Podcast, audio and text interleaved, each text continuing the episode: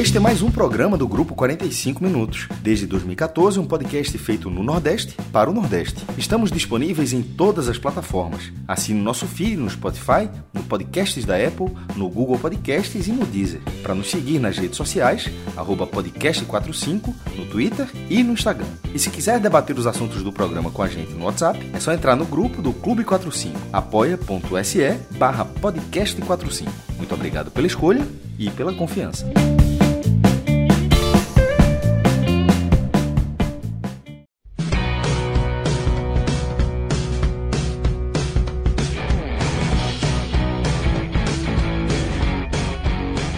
Fala galera, começando mais um 45 minutos.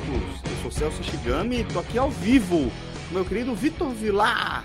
A gente tá aqui ao vivo nos canais do Grupo 45 Minutos, no Facebook, no YouTube e também na Twitch. Também estamos sendo distribuídos aí em todas as plataformas de podcast para que você possa nos consumir no formato que você achar é, mais adequado, mais apropriado para o seu gosto mesmo, tá? Para a sua rotina, tá? Desde já, deixo aqui um abraço grande para quem está acompanhando a gente ao vivo e também para quem está acompanhando a gente no formato podcast, qual me incluo. Gosto sempre de ressaltar. Segue sendo minha, meu formato preferido para esse tipo de consumo de conteúdo. É, e fica também o convite aqui para você que quer colaborar com o nosso projeto ingressar aí em uma das nossas campanhas de financiamento regular lá no Apoia-se. É o apoia.se barra podcast 45, barra Hmenon, barra NE45 e também tem o blog do México Cássio Zirpoli, é barra blog de Cássio Zirpoli. Basta você escolher uma dessas campanhas lá e começar a colaborar com a nossa produção de conteúdo. Tá? A gente segue desde 2014 sem vínculo com qualquer é, grupo tradicional. Houve um momento ali, é, no, ainda no princípio, em que estávamos é, nós profissionalmente vinculados ao Diário de Pernambuco, mas na prática não havia nenhuma, nenhum apoio, nenhum suporte do, do Diário, além do fornecimento do espaço para a gente gravar. Né? É, mas é, o que é importante falar aqui, para não parecer que eu estou querendo cuspir no prato que a gente comeu, o diário foi sim bastante importante na nossa trajetória. O que eu quero dizer é que, é, essencialmente, somos um grupo de produção de conteúdo independente. Para isso, a gente depende fundamentalmente de vocês que integram a nossa audiência, né? Vocês que são a nossa força, nosso motor, vocês que nos impulsionam a seguir é, nesse compromisso de cobrir é, as coisas do nosso dia a dia, né, sempre com qualidade, sempre com, com ética e tentando trazer é, a nossa análise é, sincera, né, intelectualmente honesta. Pelo menos é, é, isso que a gente se propõe. Tá? Então fica aí o convite para você apoiar a turma aí nesse trabalho. Vou apresentar a pauta do programa de hoje. Hoje a gente vem naquele formato super tele, né? Basicamente isso. A gente dá uma volta aí às nossas raízes, porque Hoje é daquelas super quartas, né? Tivemos cinco confrontos profissional fora a Copinha, né? Copinha não vai estar na nossa pauta desta vez, tá? Mas os confrontos dos estaduais estarão. A gente vai falar aí é, dessa derrota de virada do Vitória contra a equipe da Juazeirense. Vamos falar da vitória do Náutico por 2 a 0 sobre o Belo Jardim. O Vitória, é, falando do nosso primeiro jogo, é, perdeu de 3 a 1 da Juazeirense. Abriu o placar e tomou a virada. O Náutico venceu o Belo Jardim por 2 a 0 Fortaleza venceu o Calcaia por 1 a 0 e a gente ainda está acompanhando os desdobramentos de Porto e Santa Cruz, que por enquanto empatam em 0 a 0 o jogo está no segundo tempo, e de Bahia e Atlético de Alagoinhas, jogo que está no intervalo, que por enquanto está 1 a 1 A gente vai trazendo as informações dessas partidas que estão rolando ao vivo tá? E você que está consumindo a gente no formato podcast já sabe o resultado aí desse jogo, mas vai acompanhar a resenha aqui com a gente, tá bom? É, então, é, acho que é isso. Nossa live hoje tem a direção do nosso querido Rafael Estevam, reloginho e a edição de Danilo Melo, quem já passa a integrar aqui também o nosso time. Eita, acho que acabei tirando o Cláudio Santana. Pô, atrapalhei. Aí, pô, Fui expulso. Perdão! Reloginho, eu me meti no seu trabalho e acabei fazendo bobagem. É, mas Cláudio está de volta. Cláudio Santana, seja bem-vindo, companheiro. Direto do TimbuCast. TimbuCast acabou agora. Live leve, né? Quando, quando ganha, tudo é tranquilo, tudo é, é na paz. Um abraço para você, Celso Vilar. Já não, tá mandei um recado. Aí. Tá chegando. Tá Saudade chegando. desse clima leve. É, Só conhece a Perreira, né, velho? Só conhece a Perreira. É foda, velho. Mas é isso. vive lá, ansioso para viver lá aí. O que é que tá acontecendo com, com o co-irmão aí? Cláudio vai ser meu companheiro até o fim da live, tá? Cláudio que é editor do portal NE45, tá? Responsável por coordenar essa equipe maravilhosa que é, tem um compromisso assim, um afinco velho, que é, é muito inspirador, tá? Na cobertura do futebol da nossa região, tá? Então, Cláudio Santana representa essa turma massa e que vai, vai me fazer companhia aqui até o fim da live. É, Cláudio, que a gente vai começar falando é, da derrota do Vitória 3 a 1 para Juazeirense, resultado é, que é, deixa como resultado não apenas um inchaço na cabeça do nosso querido Vitor Vilar, tá?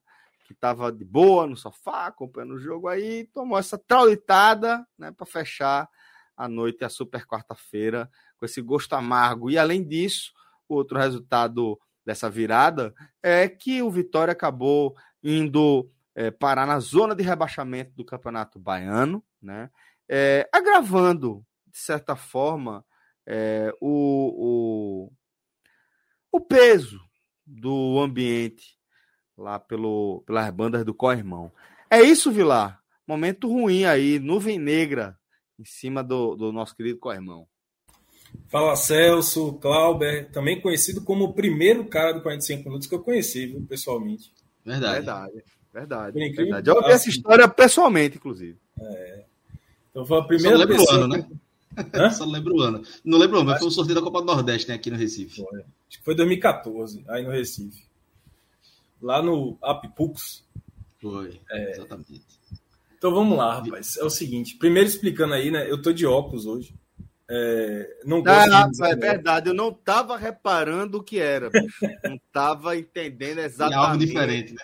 Se isso era uma máscara, se isso aí. Porra, é, são dois... que eu tô de óculos é foda. Quebrei duas garrafas ali, velho. Botei aqui no olho pra. Ah, fundo de Mas garrafa. Você é míope, né, velho? É foda. muito. Tô percebendo. Muito. Tem Mas 7 graus aí, pelo menos, não tem não? Tem, tem sete. Porra, caralho, velho. Que ah, tiro, mas... hein, velho? Hã? Que, ah, pô, foi acertei cheio, foi? Sete. Tá vendo é, aí? Seis e meio e sete. Aí depois seis a galera fica, fica estilando que eu acerto, acerto no ângulo lá, o meu chute no, no game show. Velho, sou craque, porra. Sou foda, pô. Nasci pra isso aí, velho. É muita sorte, isso sim. Mas assim, é... tem explicação. Sim. A verdade é que eu assisti o jogo, meus olhos arderam tanto? Os olhos ardendo no jogo. Eu tive que tirar minha lente de contato, bicho. Não aguentei. Não. É, velho. Isso, isso aí, pela primeira vez com óculos fundo de garrafa. Olha isso aí. Foi, foi de, de doer a vista mesmo, né? De arder os olhos. A apresentação do Vitória. Mas, velho, vê. É, é, a gente vai falar do jogo, obviamente, mas eu queria que é, você me falasse sobre o que vai além, né? Da, da derrota. É porque, assim, velho, não é para estar tá desse jeito a essa altura da temporada, né? Já tem é, um, um, um, cheiro de, de técnico balançando, pô. Demais. É isso, sim. A situação do Vitória é inaceitável, é inadmissível para um time que, primeiro, é, terminou o ano muito bem com o torcedor, então terminou o ano subindo da Série C para a Série B, tinha tudo para começar o ano bem também, e em pouco tempo, assim, 15 dias de ano, já acabou completamente com a, a moral com o torcedor. É, foi uma preparação muito longa, desde que acabou a Série C. Foram aí bem uns dois, três meses do Vitória se preparando para essa temporada, na qual João Bussi é, participou, e a diretoria teve um tempo enorme para sentar com o técnico e combinar como é que seria esse, esse período de transição entre temporadas, aprovando, desaprovando jogadores, renovando e tal. E o Vitória, ainda por cima, treinou assim, fez uma pré-temporada muito longa. Os técnicos ficam dizendo, ah, mas é porque a gente não teve pré-temporada, a gente não teve tempo para treinar. O Vitória teve mais de um mês, bicho, para treinar para esse início de temporada. E o resultado não apareceu, assim, né? Eu falo resultado de treino mesmo. Parece que o time não treinou, parece que não fez pré-temporada. Uhum. Então a situação do Vitória é inaceitável, porque, como você falou, é zona de rebaixamento no fraquíssimo Baianão. Tem um ponto só conquistado em nove, em nove disputados. Bizarro. Se a gente for pegar o recorte só do Baianão, o Vitória tomou oito gols em três jogos no Baianão. Sendo que uma das coisas mais sólidas que o Vitória tinha na campanha da Série C era a defesa. Então, é, é, inadmissível, é inadmissível, inexplicável todas as desculpas possíveis né, que os técnicos e a diretoria dão para poder iniciar bem uma temporada ou não iniciar, o Vitória não tem como usar, porque teve tempo para treinar, teve tempo para fazer a transição, o técnico foi mantido, ele pôde fazer uma avaliação do elenco, está tudo errado. E o Vitória está nessa, nessa situação. Se a gente for comparar, é, considerar todos os jogos desse ano, o Vitória fez cinco jogos, só ganhou dois, que foram pela pré-copa do Nordeste, e tomou nove gols em, em cinco jogos. Então é, é, inadmissível. E aí, vou direto ao ponto, que é a situação de João Bussi. Hoje, muita gente pediu a cabeça de João Bussi. Já estava Pronto, era, antes, antes de você falar direto aí da situação do treinador, eu ia te, te fazer essa pergunta, tá? É, a que pode ser atribuído esse momento tão ruim, o fato de o time simplesmente ter, ter implodido o bom momento conquistado ao fim da temporada 2022? É ao trabalho de João? É. Mas veja bem, eu não, eu não, eu não coloco totalmente a culpa nele, mas ele tem um grau de participação assim gigante nessa, nesse início de temporada ruim. Gigante, gigante mesmo. É, não boto só culpa nele, porque muito claramente você vê que vários jogadores que foram fundamentais para o Vitória na temporada passada, que por isso foram mantidos no, no planejamento, caíram drasticamente de produção. Principalmente, por exemplo, Rafinha, que foi o principal jogador do Vitória na Série C, esse ano está muito abaixo do que a gente viu, mas muito abaixo. Hoje foi um jogo muito ruim de Rafinha. O goleiro Dalton, que foi um cara que foi importantíssimo na fase final da Série C, sobretudo, uhum. ele também não está passando mais segurança nenhuma.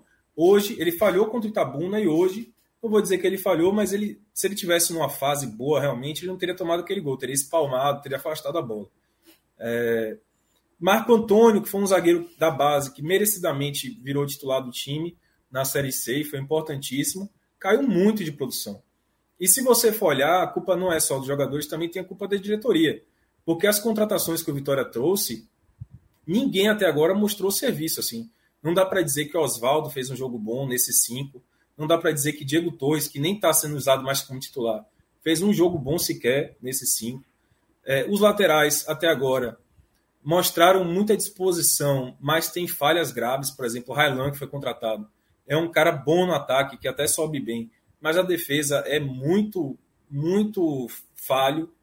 É, João Lucas, né, que jogou no Náutico, o Cláudio conhece bem, é um cara que hoje, por exemplo, fez uma partida muito ruim no Vitória. Até apareceu bem no ataque, mas na defesa deu muito espaço. É, tem erro de planejamento também, porque, por exemplo, o Railan, que é lateral direito, ele já está jogando há muito tempo meio bambo, né? Está jogando claramente ali com um problema físico, né? Desgaste, ele acaba sendo substituído no segundo tempo, todos os jogos, porque se desgasta muito, parece que não está 100%, e não tem reserva. É, João Bussi está usando, por exemplo, usou no último jogo Alisson Santos como lateral direito, usou nesse jogo João é, Léo Gomes como é, lateral direito improvisado, então não tem peça assim. O planejamento está ruim, né? Hoje estreou, estrearam dois jogadores: Dankler, zagueiro, que finalmente foi regularizado, e o Léo Gamalho, atacante. Léo Gamalho estreou fazendo gol com três minutos de jogo. Deu um cartão de visitas decente, numa posição que estava precisando, que era de três, estava mal. Mas Dankler, que foi a estreia também na zaga, fez uma partida muito ruim. Então, assim, a, as contratações não encaixaram ainda, não, não deram resultado ainda em cinco jogos, né? não mostraram assim. Claro, está no início ainda de trabalho, mas pelo menos você vê um diferencial da contratação, né? Do que já tinha no time. Não dá para ver. Os jogadores que sobraram do ano passado, né? Que ficaram do ano passado porque tiveram bons rendimentos, caíram muito. E aí vem João Bussi completando o bolo.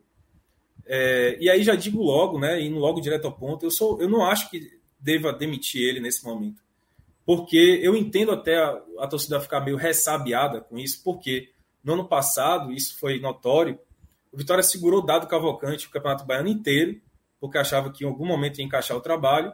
O Vitória, e deu no que deu, o Vitória foi eliminado na primeira fase do Campeonato Baiano. É, e aí depois trocou o dado Cavalcante, isso da Série C. Mas o, o, o Vitória, ele. É, eu acho que se ele demitir João Bussi agora, me parece muito mais como procurar um bode expiatório para essa má fase do que necessariamente cortar a raiz do problema. Porque, como eu falei, tem todas as outras questões e João Bussi tem a participação dele. Mas não é só ele. Me parece que se trocar ele agora vai ser procurar um bode expiatório, quer dizer, aquela coisa, né? Você mira para o primeiro que aparece, que geralmente é o técnico, durante, diante de uma má fase, de um início ruim, e aí a diretoria dá um recado para a torcida, limpa a barra dela com a torcida, mas os problemas persistem. Vai vir outro técnico que não vai resolver. Que foi um pouco do que aconteceu, inclusive, na Série C do ano passado. Que depois de dado veio Geninho e não resolveu.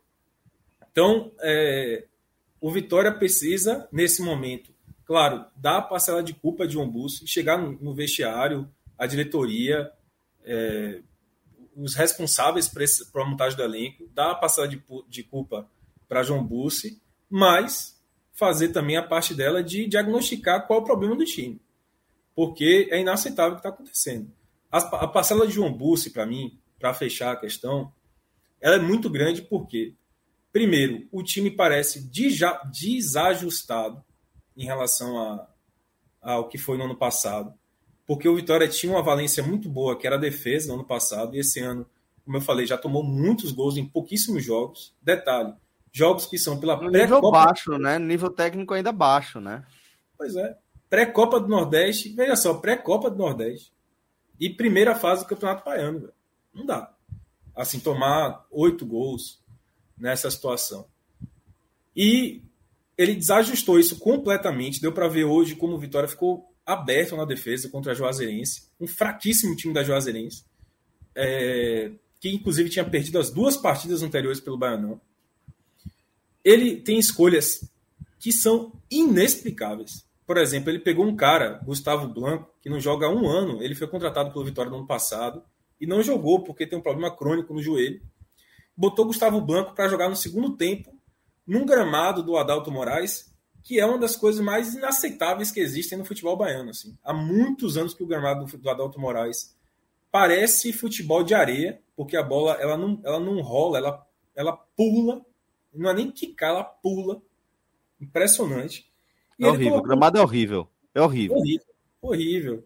Fora os problemas que já aconteceram lá, né? Que o pessoal do Recife lembra. Não, nem me lembre. Nem me lembre. Então, é... botou o cara para jogar, velho, nesse gramado. O cara que tinha problema de joelho.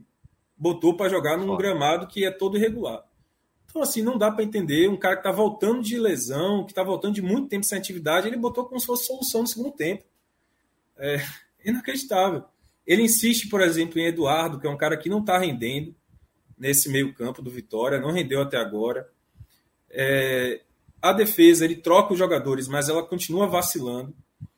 John Busto tem, como eu falei, escolhas ruins durante o jogo. Aconteceu isso contra o Itabuna, que ele abriu completamente o time quando tirou o Léo Gomes, que estava fazendo uma partida até ok contra o Itabuna. Então isso vai, digamos assim, minando o trabalho de, de, de João Bussi. Mas acho, volto a dizer, que ainda não é motivo demitir ele. Por quê? Por quê, Vitor? Porque é bode expiatório, irmão. É bode expiatório. Se demitir, vai parecer que está tudo resolvido, mas os problemas vão estourar lá na frente. É uma pedalada. A diretoria vai estar tá dando uma pedalada com a responsabilidade é, em relação ao time. Não acho que seja a solução. Então, qual é a solução, Vitor? A solução é o presidente, a diretoria chegar amanhã no vestiário, e falar assim, galera, é o seguinte, o que é que está acontecendo? Vocês estão jogando bambo, estão jogando manco, estão jogando com problema físico? Então vamos conversar com o departamento médico aqui para tentar resolver isso e cobrar do departamento médico. Vocês estão com insatisfeitos porque tem esse problema de salário atrasado? Então beleza, vou assumir a culpa e vou resolver. João Bussi, qual o problema? Tá faltando peça? O que é que tá acontecendo? E resolver, velho. Porque muitas vezes você trocar o técnico no início do ano gera uma bola de neve, né? Porque você empurra outro Isso. problema lá para trás, aí vem outro técnico no rende, aí você demite outro técnico. Não vou nem falar, por exemplo, da rescisão contratual, que já seria um valor que o Vitória certamente não poderia pagar nesse momento. Das dívidas que geram, das dívidas que geram no clube, né? Que aí você já começa a comprometer o, o, a temporada seguinte, né? Aquela história que a gente já conhece, né? Pois é. É isso, assim, eu sou contra, mas acho que a partir de amanhã, quinta-feira, a presidência do Vitória, a diretoria, todo mundo que está lá responsável e eleito para isso, tem que bater na porta do vestiário, abrir o vestiário e falar: vem cá, a gente só vai sair daqui quando tiver resolvido os problemas do Vitória. Ô, Vila, é curioso porque é, eu concordo com a tua linha de que não é para demitir agora, mas também se é o é o melhor cenário para o treinador de ter pré-temporada, indicar os jogadores, contratar quem ele quer. Porque, na teoria, até eu vi muita gente elogiando o mercado do Vitória e não foi tão ruim. Os caras não estão rendendo, mas no papel não era um mercado tão ruim. E aí, você, 18 de janeiro, time mal, não ganha é, um ponto né, né, só conquistado. Então, já fica uma pressão dele que, tipo, o treinador, a hora vai estar na, na, na mira ali da torcida, da própria diretoria, porque, pô, teve tempo para contratar, para treinar, contratou é, parte física devia estar tá tudo ok. Então, assim, não tem muita justificativa. É, eu também concordo que é muito cedo para demitir, mas também João Bus precisa dar uma resposta urgente, né? Porque senão também não tem muito como segurar por muito tempo, porque o cenário ideal para qualquer treinador é esse que ele pegou de uma pré-temporada longa, que todo mundo reclama da falta de tempo. Ele não teve tempo para treinar o Vitória quando ele chegou no ano passado né? e encaixou o time. Então é um cenário diferente que agora não é, é, é, acaba que a pressão para ele é muito maior. Mas acho também que a, que a diretoria deveria segurar e, e realmente é, é, é situação para conversar e juntar tudo e tentar buscar o meio termo. Aí é, João Burso mudar o, o, não sei, alguma coisa na, na, formação, mudar alguma coisa no time, é, a diretoria dar respaldo, resolver os problemas internos que tem, que talvez seja uma solução muito mais coletiva do que apenas uma peça só. Até porque né, é, a gente acaba sempre tendo que, que, que valorizar é, os aspectos que são é, satélites né, aos centrais é, do dia a dia do futebol. Né? Por exemplo, a questão do, do engajamento. É, o Vitória sofreu muito né, com, o, de certa forma, é, o abandono do abraço né, da torcida. É, muitos times conhecem isso como algo parte das trajetórias de é, temporadas é, irregulares, né? É, o esporte, porra, vive muito esse esse momento assim, sabe, de a torcida largar e passar a ser um time que é acompanhado por, é, sei lá, 11 mil, 12 mil pessoas nos estádios, é, quando já teve uma média bem superior a isso aí, e isso é, numa divisão onde você pode contar com a regularidade né, de ter 38 rodadas, saber que você vai jogar 19 jogos em casa. Quando você vai para uma, uma Série C, as coisas ficam muito mais dramáticas, né? Tudo passa a ser é, muito mais sintomático, né? Os sintomas importam mais, né? É isso que eu quero dizer. É, os sintomas dessas questões que são satélites as centrais do futebol. É, e o Vitória conseguiu superar isso, encontrou um bom momento com o seu torcedor na campanha do acesso do retorno à Série B. É, e a sensação que a gente tem é que isso se, se desfez, né? que isso se perdeu. Mas a gente sabe também que não é assim. Né? É, a gente sabe que isso também é um reflexo do momento. É possível resgatar essa, essa, esse engajamento, esse abraço, é, com um par de boas atuações, sabe? Com um, duas boas atuações e uma boa entrevista, a gente consegue começar a mudar isso aí. E é, apesar de, de é, o Vitória, nesse momento, indicar um vetor para um, uma direção completamente diferente da que o torcedor imaginava, principalmente depois do fim da temporada passada, está longe de ser é, um, um, momento de colocar tudo a perder. De pronto, vamos aqui zerar e voltar para é, o, o, a prancheta e demite todo mundo e vamos recomeçar do zero. Né? Acho que na prática isso tende a ser mais danoso. Você precisa resgatar algumas coisas, né? A começar pela confiança do, do sistema defensivo, né, Vilar? Isso acho que acaba sendo o primeiro passo, né? O time pode estar tá tomando oito gols em três partidas, você falou, não foi? Pô, Exato. pelo amor de Deus, não pode, velho. Acho que começa por aí, né? É, e uma coisa importante dentro do que você falou, é, o grande mérito de Bulls no ano passado, na verdade, foi ter pego um time que tinha 2% de chance para subir e ele com os mesmos jogadores que tinha, Perfeito. É, trabalhou o psicológico dos caras, Já fez isso, né? Confiança, e pronto. E subiu, né? Conseguiu basicamente na base ali de resgatar a confiança e resgatar o bom, o bom momento.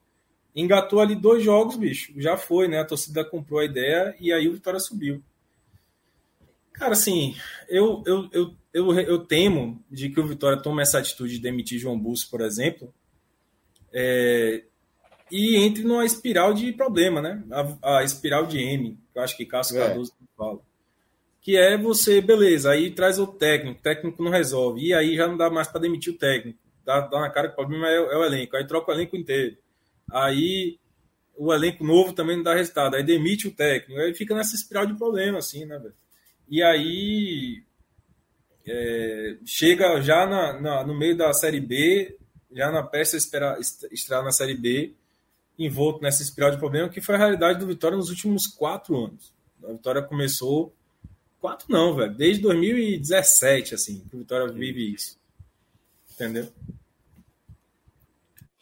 É, eu acho que é, que é bem por aí mesmo, de fato, Vilar.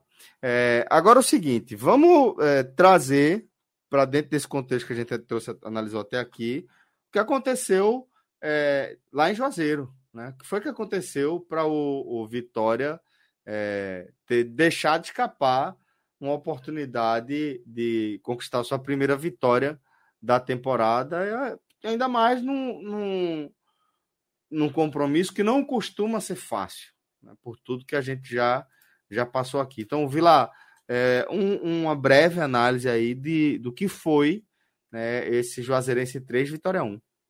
É, eu vou ser bem breve mesmo, porque até porque eu já comentei muito da, da atuação dos jogadores e um pouco também do problema de João Bus no jogo. É, eu acho importante pontuar que, apesar do placar, né, o Vitória perdeu de 4 a 1 para o Itabuna e de 3 a 1 para o Juazeirense, mas a atuação da, contra o Juazeirense foi pior do que contra o Itabuna, apesar do placar do Itabuna ter sofrido mais gols né, contra o Itabuna. Porque contra o Itabuna, o Vitória até pressionou no primeiro tempo, teve chance de abrir o placar, de construir um placar tranquilo. E aí vacilou completamente no segundo, no segundo tempo, quando abriu logo o segundo tempo tomando dois gols e tal, e se perdeu. No caso, no jogo no Adalto de Moraes, o Vitória não jogou bem nem no primeiro tempo. O Vitória jogou bem durante três minutos, que foi quando saiu o gol de Léo Gamalho. Na verdade, não dava nem para saber se o Vitória de fato estava jogando bem ou se o gol saiu muito rápido. É, aliás, em mais uma bela jogada de Rodrigo Andrade, eu até tuitei isso. Quem diria, ninguém diria que o Rodrigo Andrade seria o jogador que se salvasse do Vitória no início dessa temporada. Acho que ninguém, ninguém, talvez nem ele mesmo, esperasse um início de temporada tão bom. É, claro, não é um craque, mas diante do deserto que está o Vitória, ele está salvando. Né? Fez mais uma bela jogada de gol. Passou para Léo Gamalho, e Léo Gamalho fez o primeiro dele e, e aí, depois disso, cara, o Vitória não fez mais nada no primeiro tempo. Nada. Zero, zero, zero, zero, zero, zero. Diferentemente do que aconteceu contra o Itabuna. E aí a Juazeirense teve inúmeras oportunidades de marcar ainda no primeiro tempo, empatar e empatou. Inclusive, é curioso porque o primeiro gol da Juazeirense tinha dado um spoiler do que como é que seria o gol, tipo, três minutos antes, a mesma jogada. A Juazeirense, por conta do gramado péssimo do, do Adalto Moraes, a Juazeirense explora muito a bola longa, né? Fica rifando a bola, assim, rifando não, lançando a bola para tentar achar algum jogador posicionado nas pontas é, e enfrentar a defesa do adversário aberto. A Juazeirense não joga muito com a bola no chão, não. E a mesma coisa, assim, no primeiro, no primeiro lance foi uma bola longa para Adriano Michael Jackson, que cruzou para Kesley perder e acabou perdendo Kesley. E aí depois foi um lançamento longo para Clebson, que mesma coisa, no mesmo lugar, na mesma distância, na mesma jogada, cruzou e Adriano Michael Jackson fez o gol. E essa jogada repetiu várias vezes no primeiro tempo. A Juazeirense estava achando espaço na defesa do Vitória o tempo todo. É, o Vitória, como eu falei, ele sobe muito para o ataque E aí essa recomposição defensiva é lenta, lenta, deixa muito espaço. É, no, no lance do gol mesmo, quem estava fazendo a cobertura do lado esquerdo em Clebson era Eduardo, que é meio campista. É meio campista atacante, assim, é meio atacante. Não faz sentido. Tinha que ter ali um, um volante, tinha que ter um primeiro volante, tinha que ter o segundo volante o lateral esquerdo. Ou até o ponto esquerdo, mas não um meia central. É, e aí a Juazeirense empatou, sendo bem melhor no primeiro tempo. E no segundo tempo, o Vitória até conseguiu equilibrar, equilibrar defensivamente é, o jogo, mas foi um deserto de ideias no, no, no, ataque. Um deserto. Aí eu falei já de Rafinha, vou colocar também no bolo GG, que não está jogando nada no Vitória, outra contratação até que eu esqueci, mas não está jogando nada, é muito esforço e pouca criatividade. Os laterais desse, dessa vez não jogaram bem, o Railan não subiu, João Lucas não subiu. Então, o Eduardo, como eu falei, até foi substituído por Oswaldo, que não entrou bem. Gustavo Blanco no gramado horrível, não, não, sentiu e não conseguiu jogar, praticamente foi um a menos em campo. E aí a Juazeirense achou mais dois gols, assim, achou não, criou mais dois gols. Criou bem criado, inclusive. Com Neto Baiano, Neto Baiano, aos 40 anos. Cláudio, Celso e Alvintes. Neto Baiano aos 40 anos. Jogou na Juazeirense hoje, em todo o segundo tempo. E participou Comemorou. Hã? Comemorou não, né? Rapaz, não vi, porque a câmera não fechou nele, não. Mas ele disse antes que se fizesse gol contra o Vitória, não comemoraria, comemoraria não. Ficaria quieto. É. Mas foi lá vi. e fez dele, né? Não, ele participou dos lances. Foi lá e fez o papel dele. É, fez, exato, exato. Colaborou, foi lá e. É, foi bem foi demais, meu filho, né? Aos 40 demais. anos. Né? Bem demais, bem demais. Fez dois pivôzinhos ali. Não precisa nem mexer, né? Só faz o pivô, tocou, participou de dois lances da Juazeirense, lances inclusive bem trabalhados na defesa do Vitória. E aí pronto, o Vitória tomou 3 a 1 sem praticamente ter chutado a gol no segundo tempo. Então essa foi a atuação do Vitória, que eu acho realmente, o Vitória depois que toma um gol, ele parece que some do jogo, abate completamente. É um time que fica sem reação e aí fica ainda mais explícito que é um time que não é treinado para atacar. É um time uhum. que não tem recurso no ataque. Falar rapidamente aqui das atuações, para finalizar. É... Pronto, era isso que eu ia te pedir. Rodrigo Andrade, melhor em campo, mas só ele. Não dá para falar mais ninguém. Piores em campo tem um monte. Já falei aqui de um monte. Rafinha não jogou nada, Eduardo não jogou nada. É... Duncan não jogou nada. Railan não jogou nada. João Lucas não jogou nada. É... Gustavo Blanco não jogou nada. É o time inteiro. Então, assim, destaque positivo: Léo Gamalho e, e, e Rodrigo Andrade. Léo Gamalho pelo gol e esquecendo. Agora, o pior em campo, na minha opinião, foi realmente Eduardo, que não apareceu em campo. E, em outra medida, né, porque entrou no segundo tempo, Gustavo Blanco, que foi inacreditável. A, a escalação dele para atuar no segundo tempo e o rendimento dele também. Perfeito, então. Vitor Vilar, Obrigado, meu caro. Obrigado pela, pela análise, obrigado pela companhia, tá? A gente vai seguir aqui a nossa pauta. E você é, siga aí toma um analgésico. Neusaldina, de pironazinha. É, bota uma, uma, uma breja aí para. É o que eu tenho alergia. Tem, né? Alergia a analgésico, você acredita? Aí é bronca, velho. Então depois eu te dou, depois eu te dou um bizu. Vou ter que viver realmente com a dor de cabeça essa noite, não tem jeito. A cabeça inchada. Convivo. É Valeu, isso, meu camarada. Obrigado aí. Um abraço grande para você. todo mundo. Vamos embora. Valeu. Agora, Cláudio Santana, caro companheiro, é, vamos agora falar é, da máquina. A máquina do Timba. Tá suave, tá feliz. Venceu. Belo Jardim, Belo Jardim é logo ali, né?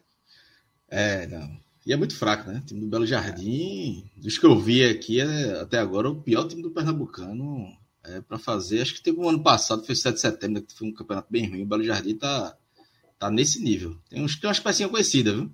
É, Gil Mineiro, que passou no Náutico. Contrataram Anselmo também, que passou no Náutico. Tem umas, tem umas pecinhas conhecidas, mas. Tu foi pro jogo? É... Não, não, fiquei, fiquei vendo de casa. É, ainda com essa chuva aí eu. É, choveu pra caralho. Foi. Mas assim, o Náutico é, fez um bom jogo, Celso. Fez um bom jogo. E assim, é, tudo, tudo tem que ser ressaltado pesando a fragilidade do Belo Jardim, né? Mas se o Náutico não vence um 2 a 0 jogando mal contra o Belo Jardim, eu ia estar aqui com a vitória, mas criticando. Mas eu acho que o Náutico fez um bom jogo. É um trabalho, né? Um recomeço de trabalho dado Cavalcante na reformulação do elenco. E o Náutico hoje, acho que no clássico eu falei até aqui, tinha dado um passo de evolução. Eu acho que hoje deu mais um passo. Hoje, o primeiro tempo do Náutico, o Náutico não fez gols, mas criou. Finalizações foram 13. E teve pelo menos três é, lances cara a cara com o goleiro. O Júlio perdeu duas. É, Jean perdeu outra. Foram duas bolas na trave, né? Uma dessas de Júlio e outra de Souza, numa falta é, de longe. Então, assim, só chance clara, o Náutico teve pelo menos cinco. Falta um pouquinho de capricho, né? Para para concluir as jogadas, mas o Náutico pelo menos criou. O Náutico estava tendo dificuldade para criar. Já tinha mostrado isso contra o Caruaru City, alguma dificuldade. Contra o Santa criou mais e hoje criou no primeiro tempo bem. No segundo, aí logo no início o Náutico matou o jogo, né? Com três minutos teve o gol é, de Matheus Carvalho, né? Mais uma participação dele em gol. Ele participou gols em todos os jogos até agora na temporada, fazendo gol, dando assistência. É, deu assistência para Júlio, fez gol contra o Central, fez gol contra o Caruaru City, hoje faz também. É, uma bola. Souza cobrou uma falta, o goleiro espalmou. E aí no rebote, Mangabeira cabeceou para a área e, e, e Matheus Carvalho completou. E aí o segundo gol sai com seis minutos. Três minutos depois já estava 2 a 0 Um golaço de Souza. É... Que aí ele, ele, veja, ele pode dizer quem, que. Quem sabe não esquece, né, velho? Tão rápido, é, né, velho? É. Assim, ele, e ele vinha mal, mas é o segundo jogo dele muito bem. E hoje foi coroado com um golaço. Assim, uma, foi, eu acho até que ele foi cruzar, mas assim, é, foi um cruzamento que foi perfeito dentro do gol, né? No ângulo do goleiro, sem chance. Então, se ele disser para mim, ó, eu chutei direto pro gol, eu vou acreditar, não vou questionar, não. Ronaldinho, então, É, então, meu amigo, se Souza falar, tá, eu vou concordar com ele. Mas, assim, é, é, foi um gol que, é para coroar esse, esse, segundo jogo bom dele. E aí, com 2 a 0 o Náutico teve tranquilidade, criou ainda chances. É, Souza perdeu uma chance, próprio Júlio perdeu. Depois dos 20 minutos dado, começou a fazer é, mudanças no time, começou a até segurar alguns jogadores, como Vitor Ferraz, o próprio Souza, né? Tá São certo, jogadores, né, mais, é, jogadores mais experientes que já vem na sequência, né? Já é o quarto jogo da temporada, quarta domingo, quarto domingo. E domingo tem o Atlético Alagoense pela Copa do Nordeste. Então, Dado começou a fazer, é, testar alguns, alguns jogadores, substituir, né? Segurar fisicamente alguns atletas. Aí o Náutico diminuiu de ritmo, mas teve controle absoluto, assim. Em nenhum momento é, o Náutico foi ameaçado, Wagner, goleiro, saiu é, sem, sem muitos problemas. A defesa também foi pouco exigida. Anilson, que vem sendo sempre muito criticado, hoje não tem nem muito o que falar. Um erro de passe ou outro, mas de marcação, é, ele não teve muito o que falar. Então, o Náutico vence o jogo e eu acho que, além dos três pontos né, para a classificação, né, o Náutico está momentaneamente na liderança, o Porto está empatando com o Santa, mas tem muito jogo ainda, né? Retrô tem dois jogos a menos, o Sport tem um jogo a menos pode passar. Mas o Náutico tá lá em cima, na parte de cima da tabela. Porto e Santa não tem muito jogo mais, não. É, tá acabando. É. Já tá no, no finalzinho. É, é porque se o Porto vence, acho que o Porto. Jogos, sim, tem muitos jogos é, ainda. É. E assim, jogo, times que estão. O Retro joga amanhã e ainda tem um jogo, ainda outro jogo para fazer. O Sport também tem um jogo a menos. Então, assim, tem, essa classificação muda muito. Mas eu acho que a classificação, as vitórias e o time evoluindo, eu acho que dá uma boa perspectiva para o torcedor e para dado, para dado, né, dado Cavalcante, a tranquilidade de trabalhar, de trabalhar esse time encaixar. Hoje ele colocou Juan Galto como titular, um volante é, do Paraguai, que eu gostei da partida dele, achei uma partida melhor do que Matheus Cocão vinha fazendo. Então já é uma peça que, que ele deve dar continuidade. É, ele até falou após o jogo que vai, vai repetir o time de hoje. O Vilheiro não gostei muito, o atacante que jogou pelo lado esquerdo. Contra o Santa também não tinha gostado e hoje também não. Mas enquanto não tem Restossat, né, que é o, um dos pontos contratados que ainda está machucado, vai ter que ser ele, porque só tem essas duas peças aí, basicamente, de ponta. Mas mesmo com alguns problemas e o Jefferson chegando, né, hoje chegou é, o Paulo Miranda, zagueiro, que é a tendência de que seja titular, é, Dado está criando uma base e está ganhando jogos. Então ele está tendo tranquilidade para ir fazendo, é, para fazer com que o time evolua. E aí algumas, o Jefferson não chegando, vai ser muito mais fácil encaixar numa base aí que já está sendo construída. E foi até nosso, nosso querido amigo Rodolfo sempre falou isso, né? A gente, a primeira leva de contratações, né? Rodolfo, é, diretor remunerado do Náutico, é a primeira leva de contratações, a gente quer manter uma, fazer uma base para que na segunda janela em janeiro, trazer qualidade. E aí chegou Paulo Miranda, o Náutico vai trazer mais um camisa 9, é, negocia com o Elton, mas deu uma travada, tem um ponta também. Então você chega com uma base sendo formada, uma boa base, e com três jogadores de qualidade, aí as perspectivas ficam boas. Obviamente que eu não estou dizendo aqui perspectiva para o Náutico, ah, o Náutico está o melhor futebol, não está ainda, precisa melhorar muita coisa. Na, def na defesa, transição defensiva ainda precisa melhorar, melhorar. Mas a gente está falando do quarto jogo do ano, de um elenco completamente reformulado. E aí, se no quarto jogo do ano, a cada jogo eu vejo evolução, então não tem motivos para. Há uma, uma luz assim que o Náutico está seguindo. Então, é, há motivos para mais elogiar do, do, que, do que criticar. Não acho que o Náutico é favorito ao título do, do Pernambucano, não acho que o Náutico. É, acho que o Náutico vai ter dificuldade na Copa do Nordeste, mas é um, é um trabalho que está sendo construído visando é, as vagas né, na Copa do Nordeste Copa do Brasil do próximo ano, através de Pernambucano, uma classificação na Copa do Nordeste esse ano e o acesso na Série C, que aí é o, o passo mais importante. Então, isso, é, essa escadinha aí eu acho que o Náutico está conseguindo é, é, percorrer né, nesses, primeiros jogos do ano. É torcer para que continue assim, porque se continuar assim, aí é, se não travar essa evolução, né, com a chegada dos reforços, eu acho que é, o, o, a perspectiva do Náutico vai ser ainda maior para a temporada, que começa, começou sob pressão por causa do rebaixamento, mas a torcida hoje já dá uma acalmada muito maior, já apoia muito mais, não tem vaia para jogador, o time foi para o intervalo com 0 a 0 mas não teve vaia. Então é, um, é uma chave que vai virando a favor agora para o Náutico.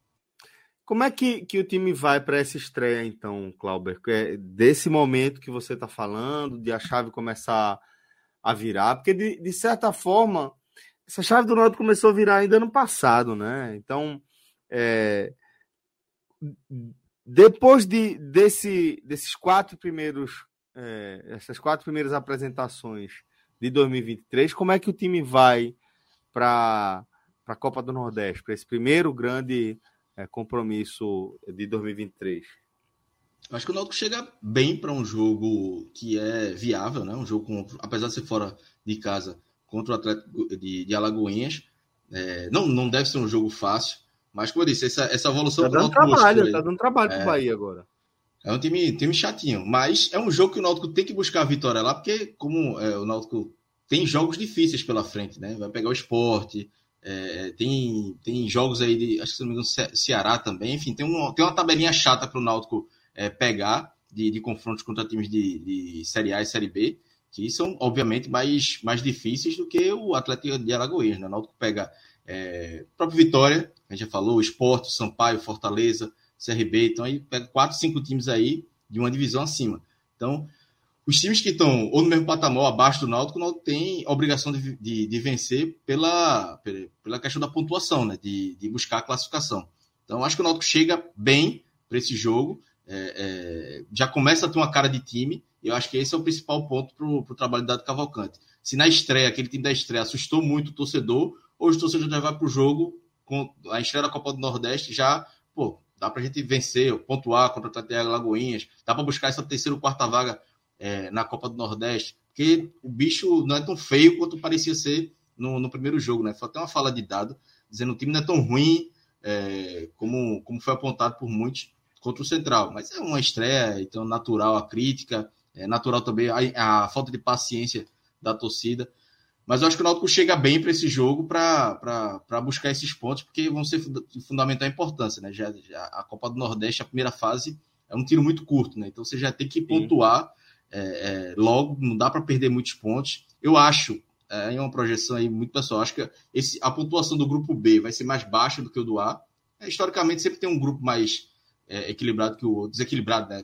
Questão de quantidade de pontos. Então, nessa minha perspectiva de um, uma pontuação baixa, é, talvez com três vitórias o Náutico consiga uma classificação. E aí uma vitória contra o Atlético de Alagoinhas pode ser é, é, o diferencial aí dessa, dessa classificação. Mas assim, tu, eu tô falando isso aqui no, na base do, do chutômetro. Né? A bola não rolou ainda na Copa do Nordeste pra gente, pra gente saber. Mas esse é um dos jogos que o Náutico olha na tabela e mesmo fora de casa e, pô, é, eu preciso vencer esse jogo aqui, que esses pontos fazer, vão fazer a diferença para a classificação. E eu acho que o futebol, que o, um, o futebol que o Náutico está mostrando hoje não tem condições de, de buscar uma vitória, mas, como disse, né, você bem citou aí a questão do jogo contra o Bahia aí, do Atlético Lagoinhas, é um time chato, um time encardido.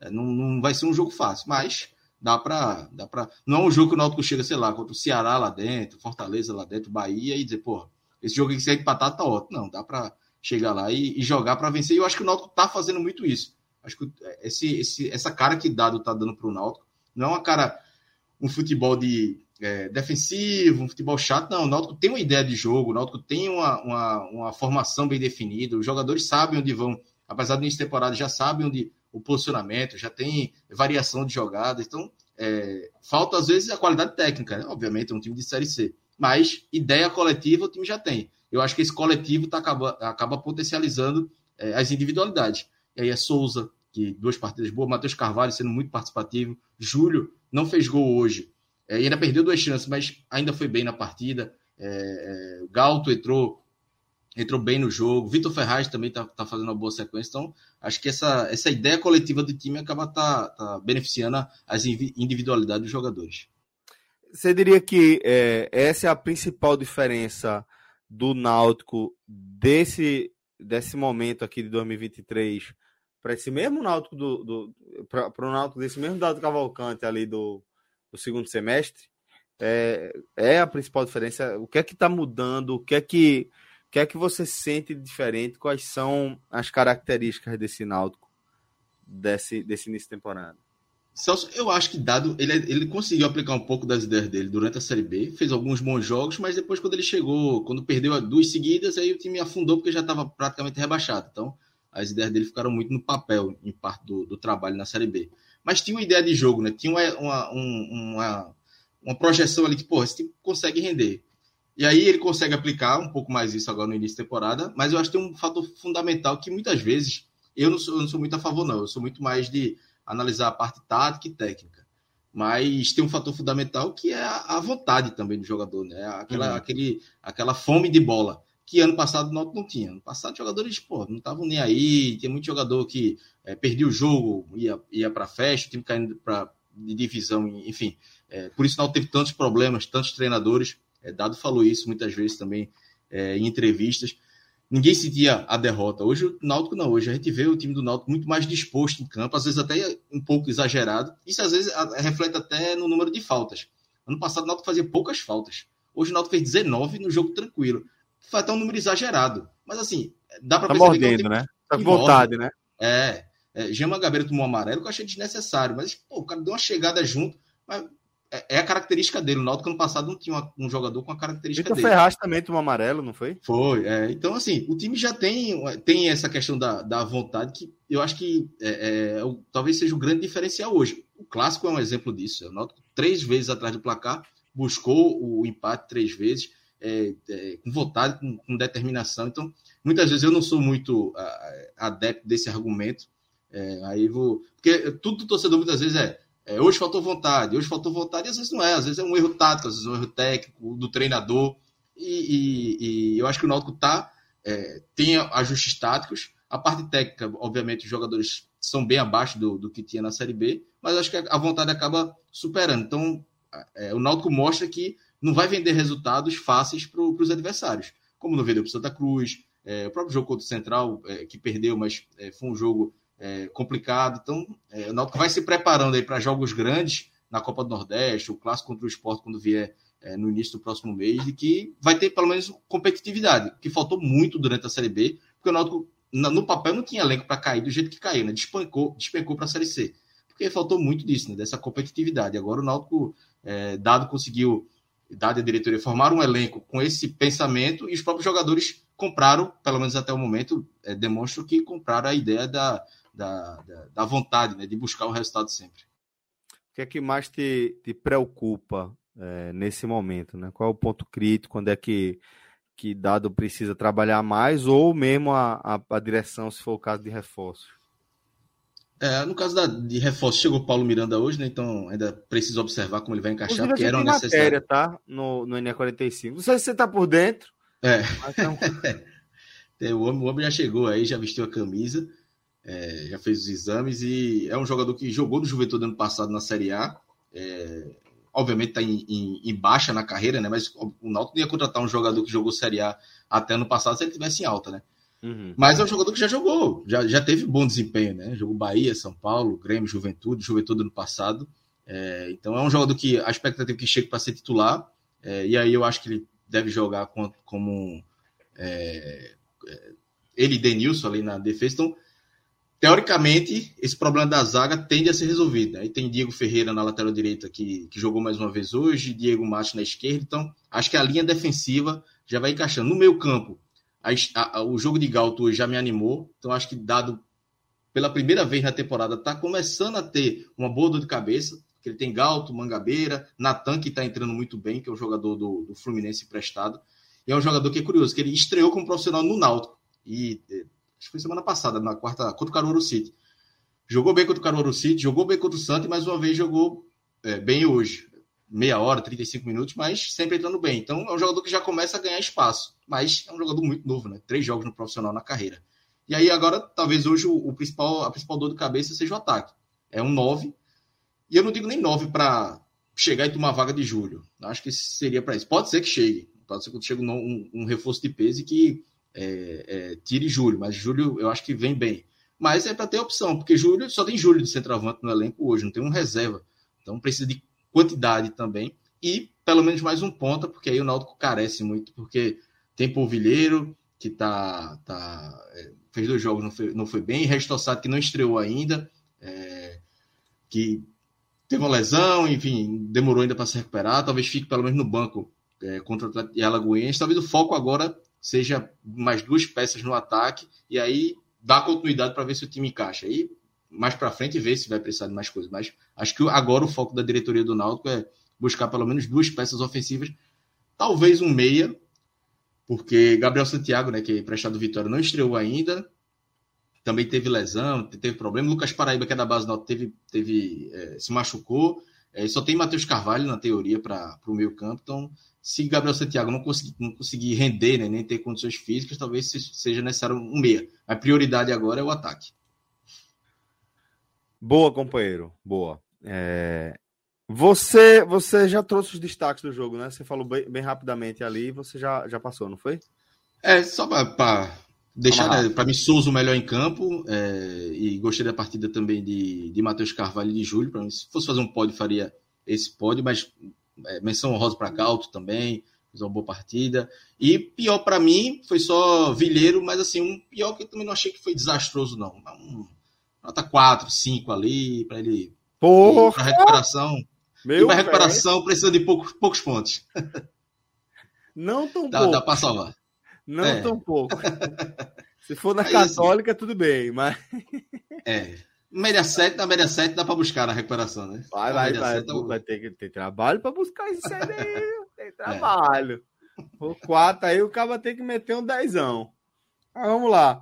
É, a gente já ganhou aqui a companhia do nosso querido Tiago Minhoca, tá? É, já está aqui com a gente também. Fala, Minhoca, tudo bom, meu irmão? É, vou aproveitar que, que Minhoca está por aqui com a gente para já é, chamar o Beto Nacional começar aqui com os nossos palpites na bet dos brasileiros. É. Vamos lá. É, a gente está aqui com, com o, o, site do Bet Nacional na nossa tela, enquanto a gente vai dando uma olhada é, nas possibilidades para a gente montar nossos palpites. Só lembrar que o nosso código é o podcast 45. Aí também é uma forma de você colaborar é, diretamente tá, na, com a nossa produção de conteúdo. Toda vez que você fizer uma aposta aí no Beto Nacional, utilizando o nosso código, né? Se você for criar sua conta, você vincula ela ao nosso código, e toda vez que você for apostar, você vai estar tá, é, contribuindo com o nosso projeto. Tá? Então, se quiser acompanhar aí a nossa resenha também no Beto Nacional, chega junto aqui da turma, que de vez em quando a turma acerta. De vez em quando a turma, a turma mete, mete o, o, o chute no ângulo lá, como o Minhoca gosta de falar. É, você. Você é especialista aí. Craque, craque, porra. Juninho Pernambucano. Vamos lá. É... Hoje não tô afim de falar de copinha, não. Coração tá amargurado. Não, o Floresta tá tomando 4x0 do Palmeiras, porque também era esperado, né? Ser eliminado. Mas. É, é 4x0 só no primeiro tempo. A melhor base do Brasil atualmente, né? É, Palmeiras Pô, é absurdo. É absurdo. É, mas vamos lá, vamos dar uma olhada. Amanhã a gente vai ter aí é, Bora, bora montar uma, uma tripla aqui, Clauber. A gente tem aqui Volta Redonda e, e o Gigante, pelo Carioca, tá? É, ó, ó, de boa, Gigante. O Gigante pagando 1,82. O Gigante tá sabe. Alto, né? Deixa eu dar uma Volta olhada redonda aqui. do de Jefferson, né? Goleiro que é do Náutico, tem emprestado lá pro Volta Redonda. Verdade. Volta, Volta Redonda empatou na estreia com Nova Iguaçu. Já coloca aí. Já isso, já mete aí. O Botafogo perdeu, né, pro Aldax. Esse Vasco Agora, aí é reserva, né? Porque o time principal. É, tá jogou ontem contra o River Plate, o principal. Aí, pra, em homenagem ao nosso amigo Passinho aí, bota o Botafogo. E o nosso São Paulo, Minhoca? Dá pra ir ou não? Tô achando que é empate amanhã. Puta, velho. Não, a torcida vai ficar com raiva do Senna ainda, vão pedir fora Senna. É... Eita, é mesmo, é? É, não, o Senna, o Senna ele, ele sempre carrega isso, né? Quando o time joga bem e vence, aí ele consegue desenrolar. Mas quando o time não tá, não tá com resultado, a cobrança sempre é grande em cima dele. Mas eu tô achando que vai dar empate esse jogo aí. Impressão que eu tenho, mas apostar no empate seco é arriscado, né? É, arriscado. Arriscado. Agora esse, esse Palmeiras eu acho que vence amanhã, não? É, e já, já soma já soma aí a nossa a nossa múltipla, né? Já viram uma, uma dupla de 2,77 por enquanto. Esse São Paulo não dá para entrar não, Minhoca? Cara, o grupo do São Paulo é bem fraco. E o São Paulo ainda tá se montando como time, né? Eu acho que amanhã é jogo pro São Paulo bater posse muito alta. Fazer raiva. Né? Cara? Aí, é só o rato que, que me animou no, na primeira rodada, assim, sabe? O time ainda. 1x0 mago, pô. Não, eu queria, eu quero. Mas é o sentimento. E aí é onde ele entra o lado torcedor, pô. O lado torcedor é o receio, né? Pronto, então beleza. Então bota aí, bota aí que a gente vai, a gente tira o teu receio. Rapaz, só pra 5, velho. Pô, pelo amor de Deus, pô. Eu colocaria mais o retrô aí, viu? Eu tô achando que o retrô amanhã vence o Caruaru. Não, mas aí não, aí não, aí calma.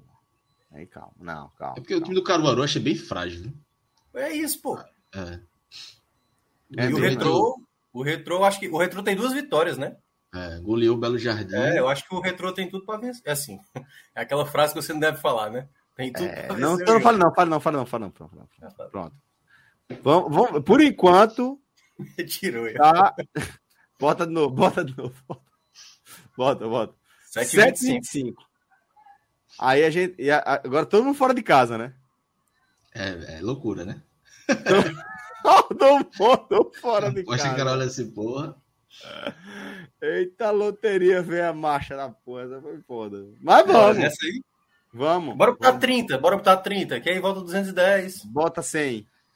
100? 100? 100, pô. É por isso que. É por... Mas, ah, meu, Veja, alguém, essa aí é uma aposta que eu faria, homem... faço, e, mas sem confiança que alguém vai dar, alguém vai, vai. Esse homem, ele é todo, sabe, quer, quer dizer pra gente, pra gente não maltratar os animais, se aparecer uma jiboia, é. deixa viver. Ele mata peixe, meu amigo.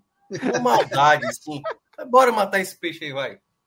É só vai, a representação relógio. de um peixe, pô. Vai, relógio. Tá, aí que a culpa, a culpa, não vai ser nem minha, a culpa vai ser Olha aí, velho.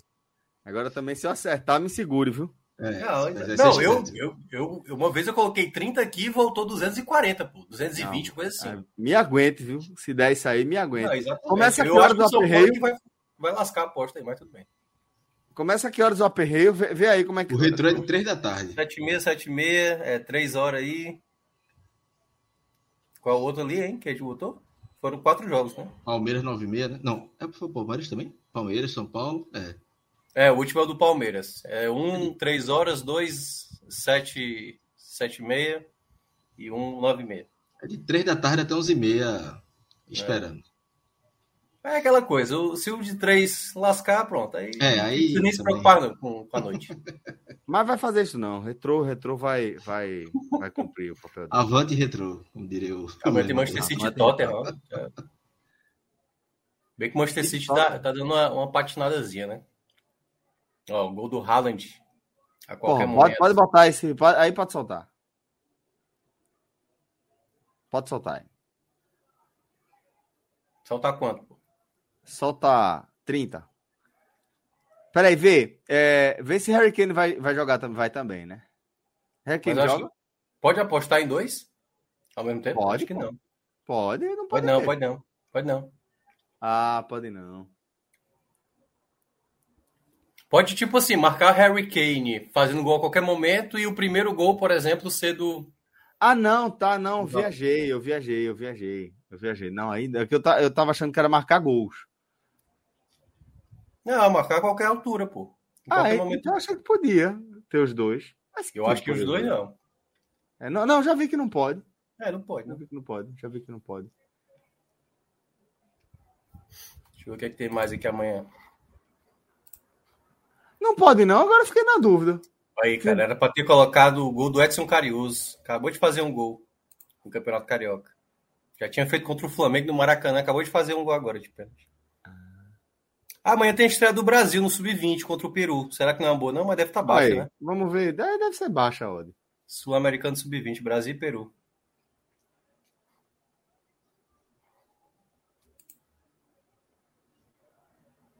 Escreve ali. Não, aí é a copinha. Escreve sub-20 ali que aí deve aparecer, né? Porra, foi foda. De todos os campeonatos. Bota Peru, porra. Bota Peru, é. Lá ele. Aí, ó. Aí, ó. Porra. 1,16, baixíssimo, baixíssimo. Não, porra, só perdeu tempo aqui de live. É. é isso, vamos com essas aí, tá? Vamos Pronto. com essas aí. E a gente, amanhã a gente fica acompanhando. É, acho que a gente vai até o fim nesse aperreio. A gente vai até é. o fim, vamos ver. É, é isso, galera. Bet Nacional, a Bet dos Brasileiros, nosso código é o podcast45 e agora a gente volta à nossa pauta, nosso super tele. Agora a gente vai falar. Tiago Minhoca da vitória do Fortaleza, 1 a 0 sobre a equipe do Calcaia pelo Manjadinho. O que é que você me conta aí desse novo triunfo do tricolor do PC? Pois é, olá Celso, olá todo mundo é, que está acompanhando. Falar aí mais de um jogo né, do Fortaleza que tinha estreado no último final de semana e aí o segundo jogo do Campeonato Cearense, jogo no PV. O Fortaleza, de maneira já esperada, né, ia ter uma alteração bem drástica no seu time Fortaleza que vai ter aí, enfim, né? O, o calendário do Fortaleza, assim, para quem tem muita competição a disputar, o calendário vai exigir muito, né? E como também o campeonato estadual valendo um pentacampeonato, Fortaleza ele vai tentar ao máximo ali dar uma possibilidade de ter um time bom para jogar o campeonato, para também não arriscar de, por exemplo, porque é bom lembrar, né? Essa primeira fase. O Acabou primeiro... de sair o gol do Bahia, viu? Acabou de sair o gol Ei, rapaz, tá saindo muito gol assim, né? Ontem o esporte ah, também tá... gol no finalzinho. Trabalhando com gol no final. Né? É, pois é. Cresce mesmo. E aí, até para. E aí eu vou citar também até sobre isso, porque é, o jogo hoje, né? O Fortaleza ele contava com algumas baixas, né? O De Pietri foi exatamente a última negociação, fechou com o Tadieres da Argentina. Fortaleza vai ganhar ali por volta de 2 milhões e 300 mil, mais ou menos, 2 milhões e 400 mil com, com a venda do atleta. E aí, o grupo que era de 31 jogadores passou a ficar de 30 jogadores. Só que é bom hum. lembrar, desses 30 jogadores, são quatro goleiros, né? E aí só basicamente dois goleiros vão para jogo. Aliás, para o jogo em si, né? Um, um, titular e um reserva.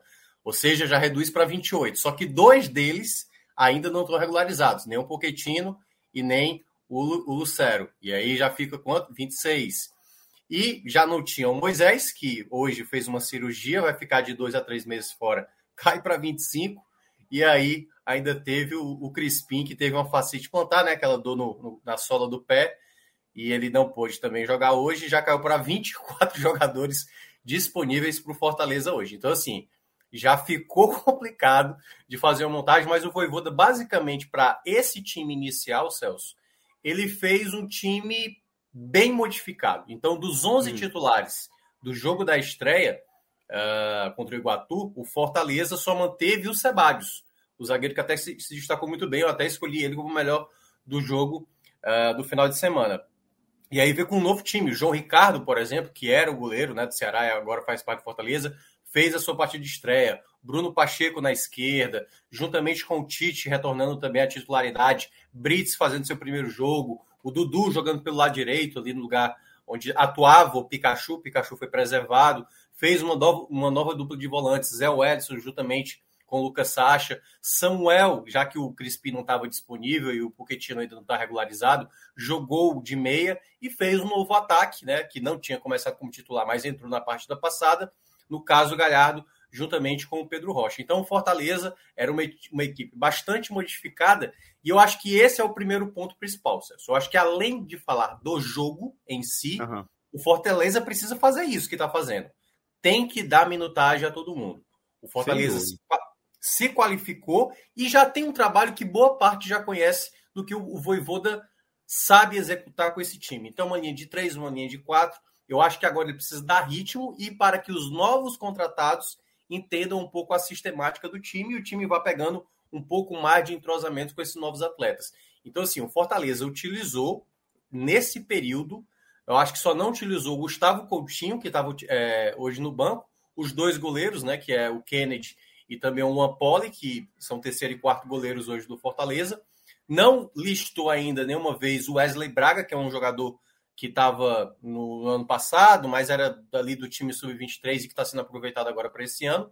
E de resto, ele utilizou todos os atletas todos os atletas o Voivoda utilizou em 180 minutos. Então, assim, ele está dando minutagem para os atletas ganharem ritmo, ganharem sequência para quando chegar ali em, é, em, fevereiro, que aí vai começar realmente jogos mais pesados, né? Vai ter o clássico, o rei é, do, Campeonato Cearense, vai ter o duelo contra o Bahia jogando na Fonte Nova, o que também é muito complicado, e ainda o fato da Libertadores, que aí é a competição que eu considero mais importante desse começo de temporada.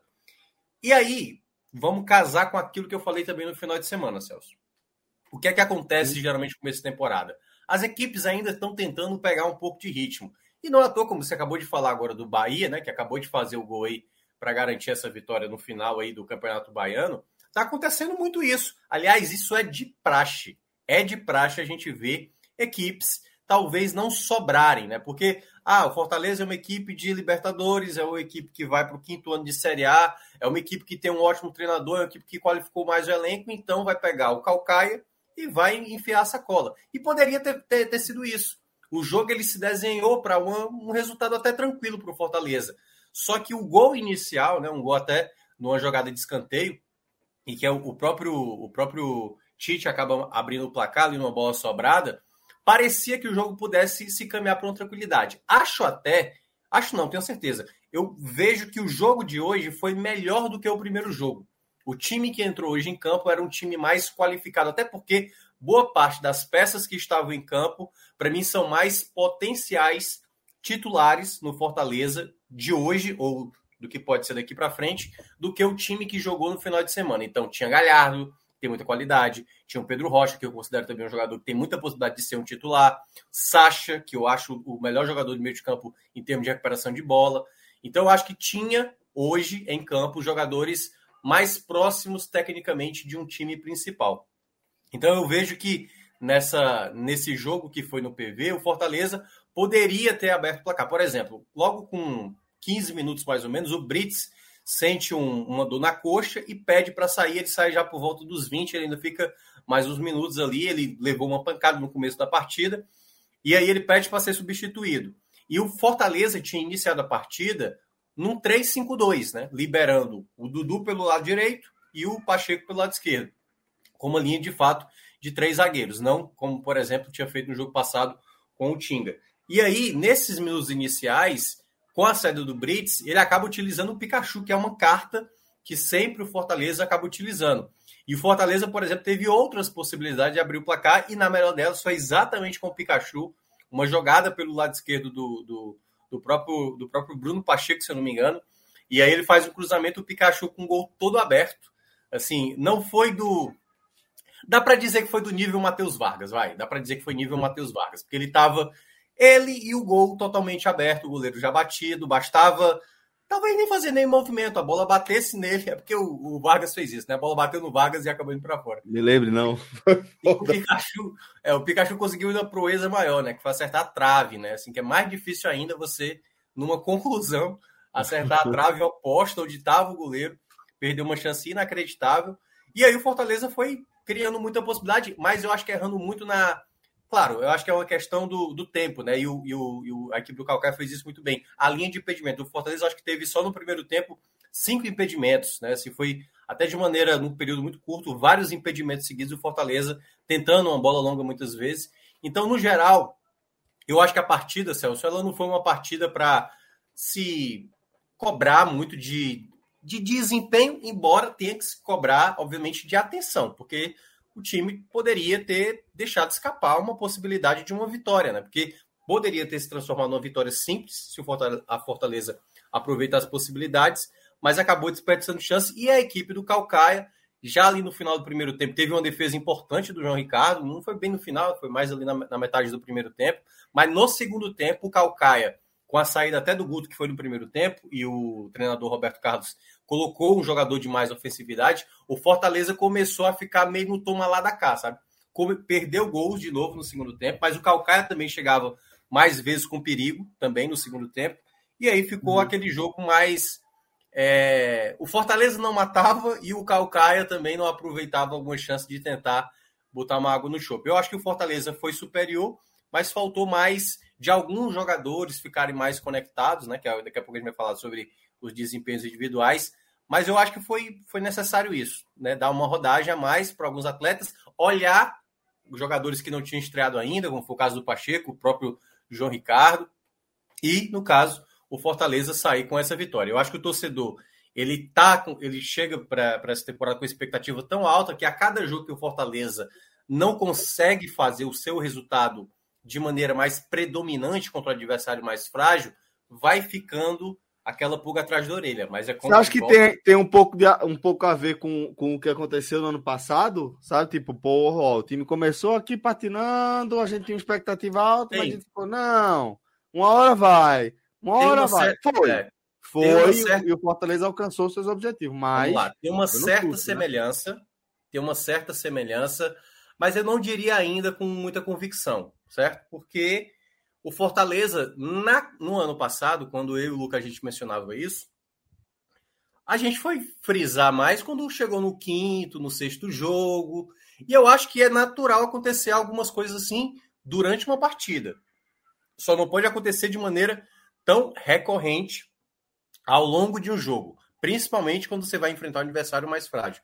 E eu acho que o Fortaleza ele teve é, essa, essa esse flerte, sabe? De tentar jogar de uma maneira muito tranquila e aí desperdiçando muitos ataques, né? Teve uma do Romarinho, teve é, outra lá com, com o próprio Lucas Sacha, que também chutou uma bola na trave no segundo tempo. Então, Fortaleza transformou um jogo que poderia ter sido bem simples num jogo que ficou ali um pouco, um pouco chato, né? No final, porque parecia que o Fortaleza poderia deixar escapar até uma vitória, assim, por descuido. Nem não necessariamente porque o Calcaia estava melhor do que o Fortaleza, mas é porque o jogo ele não estava, né, o Fortaleza não matava a partida e ficou nesse contexto. Então, em termos gerais, eu vejo que o mais importante para o Fortaleza agora é dar essa minutagem ao elenco, obviamente ao elenco todo. A, a, a, o que eu vou falar agora, o que eu faria, né? Obviamente. Sim. O jogo contra o Campinense no final de semana já é o time talvez mesclado do que foi o primeiro jogo com o do que foi o jogo agora. O jogo contra o Sergipe no outro meio de semana, faz uma outra mescla. E aí, se eu não me engano, Fortaleza, se eu não me engano, tem 10 jogos até o jogo do Deportivo Maldonado. Nesses 10 jogos, é girar elenco e dá principalmente oportunidade a atletas que em algum momento vão ter que ser utilizados. Como, por exemplo, hoje ele deu para o Samuel. Tudo bem que se tivesse o Crispim, talvez o Samuel não fosse utilizado. Mas eu acho que tem que dar uma minutagem para o Gustavo Coutinho, eu acho que tem que dar uma minutagem para o Wesley Braga em algum momento, tem que dar uma minutagem para o Abraão. Né? Eu acho que são alguns atletas que vão precisar. Não, obviamente, se desfazendo por completo do time, porque eu acho que você tem que ter pelo menos um molde de time para, pelo menos em cinco, seis jogos, você já ter uma cara do time que vai entrar em campo na Libertadores. Então, acho que esse é o até pra, Até para não trazer uma pressão é, matemática né, para dentro da sua rotina. Porque é, que de, de performance técnica que, que de performance tática e de desempenho técnico a gente sabe que esse time tem o que mostrar, a gente sabe, né? É, é, é evitar que venha uma pressão matemática para atrapalhar né, o trabalho, né? É, assim, porque, por exemplo, o Ferroviário goleou, né, na, na primeira rodada. Aí terminou a primeira rodada na frente do Fortaleza. E aí eu acho que isso na cabeça da torcida, enfim, de algumas pessoas, não, a gente tinha que ser primeiro do grupo, assim, da primeira até a última rodada. O Fortaleza precisa, é, o Fortaleza precisa ganhar todos os jogos, precisa ganhar todos os jogos. Se o Ferroviário, se qual foi o, teve uma outra equipe que ganhou, acho que foi o Maracanã, né? Se o Maracanã ganhar todos os jogos, aí vai para o saldo. E aí, claro, o Fortaleza está fazendo placares muito apertados, muito diminuto e tal. Mas ele vai enfrentar os mesmos adversários que o Ferroviário vai enfrentar, os mesmos adversários que o Maracanã vai enfrentar e precisa prevalecer, né? O Fortaleza vai ter uma viagem, vai jogar no Romeirão contra a equipe do Barbalha, é, que é uma equipe que eu considero bem frágil, né? Que até tomou a goleada do. Joga no do Romeirão, é? Na Arena Romeirão, exatamente. Vai, vai ser o primeiro jogo do Fortaleza jogando lá. O Ceará jogou no final de semana, né? E o, o Fortaleza vai jogar na quarta rodada. Então, eu diria, Celso, que é, nesse início é dar minutagem, e aí, claro, como você bem mencionou, não dá para a gente chegar no sexto, sétimo jogo e algumas coisas ainda não estarem na maneira, o time disperso. Hoje, por exemplo, a gente viu alguns jogadores de maneira dispersa, né? E aí, já entrando no. destacando uh, individualmente cada atleta, um jogador que, por exemplo, não eu não gostei tanto foi o Pedro Rocha. Achei ele muito disperso, muito disperso. Muitas vezes impedido por não fazer a linha de impedimento da melhor maneira, mas até mesmo perdendo boa chance. Teve uma no primeiro tempo que ele tinha a possibilidade de tocar para o Samuel, que estava em condição livre, tentou fazer a jogada individual e chutou para fora. Outras jogadas ele se atrapalhava, chutava em cima da marcação, então eu acho que ele não estava totalmente numa noite inspirada. Eu acho que pelo que é o Pedro Rocha, um jogador que tem muita qualidade e que pode ser um titular, né, quando tiver todo mundo apto, eu acho que ele acabou sendo um jogador mais abaixo, assim, pelo lado do, do Fortaleza. O Pikachu de uma certa maneira, eu já tinha falado que no final de semana que o Pikachu, às vezes, ele pode não estar tá jogando bem, mas é um jogador decisivo. E acho que hoje ele até teve boas chegadas pelo lado direito, quando ele entra durante o jogo, né? Já no primeiro tempo, mas perde um gol inacreditável. Talvez fosse o gol para deixar o jogo mais tranquilo e o Fortaleza, sabe, com naturalidade, fizesse o terceiro, o quarto gol, mas acabou perdendo uma chance e perdeu também outras possibilidades. É... Pikachu também acho que fica um pouco abaixo da, da, da, daquilo também que se espera dele. E eu não consigo, acho que ele está um terceiro, não, assim, porque eu acho que o Fortaleza não jogou não jogou mal, não. Acho que talvez o Zé Wellison tenha jogado um pouquinho abaixo, de uma certa maneira, porque não sei pela característica, né? Eu acho que ele até ajudou um pouco na recuperação de bola, mas né, nessa ofensividade, até porque quem fazia isso e já entra no lado positivo, acho que o Sacha executou melhor isso. O Sacha chegou muitas vezes dentro da área. Teve uma que ele próprio finaliza na trave, tem uma outra que ele dá o passe exatamente para. Agora, não sei se foi o Galhardo que tentou finalizar. Então, eu acho que a, a participação do Lucas Sacha foi muito boa. Outro jogador também que eu achei de ponto positivo, que aí tem mais a ver com os estreantes, acho que a partida, e é mais uma menção, a partida do Pacheco foi muito ok, e o Pacheco é esse jogador. Ele não é um jogador desastroso, embora às vezes cometa falha, e é um jogador que também não é um jogador excepcional na, enfim, né, no, no, conceito da palavra, mas é um jogador muito regular. As jogadas pelo lado esquerdo teve umas duas, três chegadas dele pelo lado esquerdo, uma delas foi exatamente o passe para o Pikachu, que teria sido contado como assistência e o Pikachu perdeu. Mas eu vou fazer essa menção para ele. Mas gostei mais do Dudu do lado direito. Bom jogador, cruza muito bem, boa chegada, bem inteligente. Não é com a característica do Tinga, né? Porque, assim, primeiramente o Fortaleza começou no 3-5-2. Mas quando entra o Pikachu, quando o Brito sai lesionado, que saiu até com problema na coxa, a gente vai ver se foi uma questão muscular e se vai levar muito tempo. É... Aí ele faz uma linha de quatro. E o Dudu passa a render melhor quando ele está como lateral direito.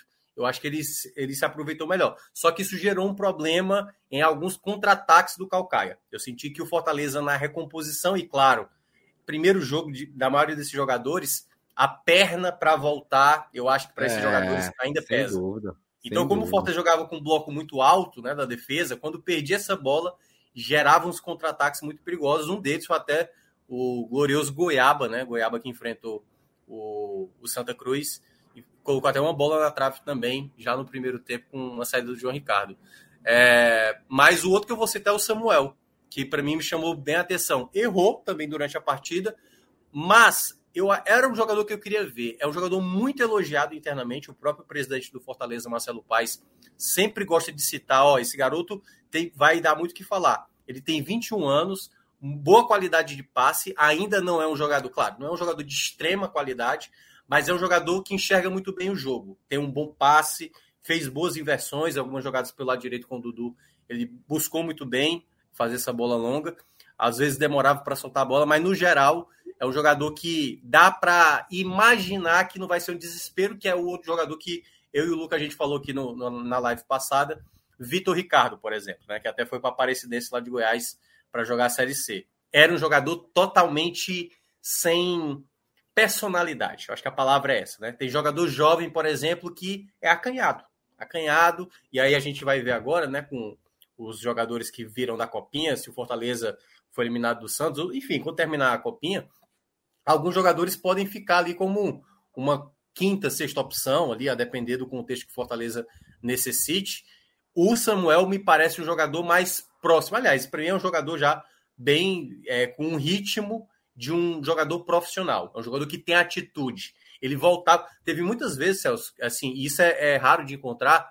O jogador buscar jogo, o jogador jovem buscando jogo. Não é um jogador omisso, que é, por exemplo, uhum. que o Hércules, que também entrou hoje no, no jogo, que ele também é esse jogador que está sempre se apresentando, está sempre tentando fazer, e aquela coisa, como é um jovem, vai acertar e vai errar. Então, eu acho que no processo ele pode ser também um jogador utilizado, embora, e aí para fechar, o Fortaleza ainda está no mercado atrás de um meio, meio campo, né? Já que o Bernard acabou é, rompendo lá o contrato, né? Enfim, o que o Fortaleza pagou acabou sendo devolvido.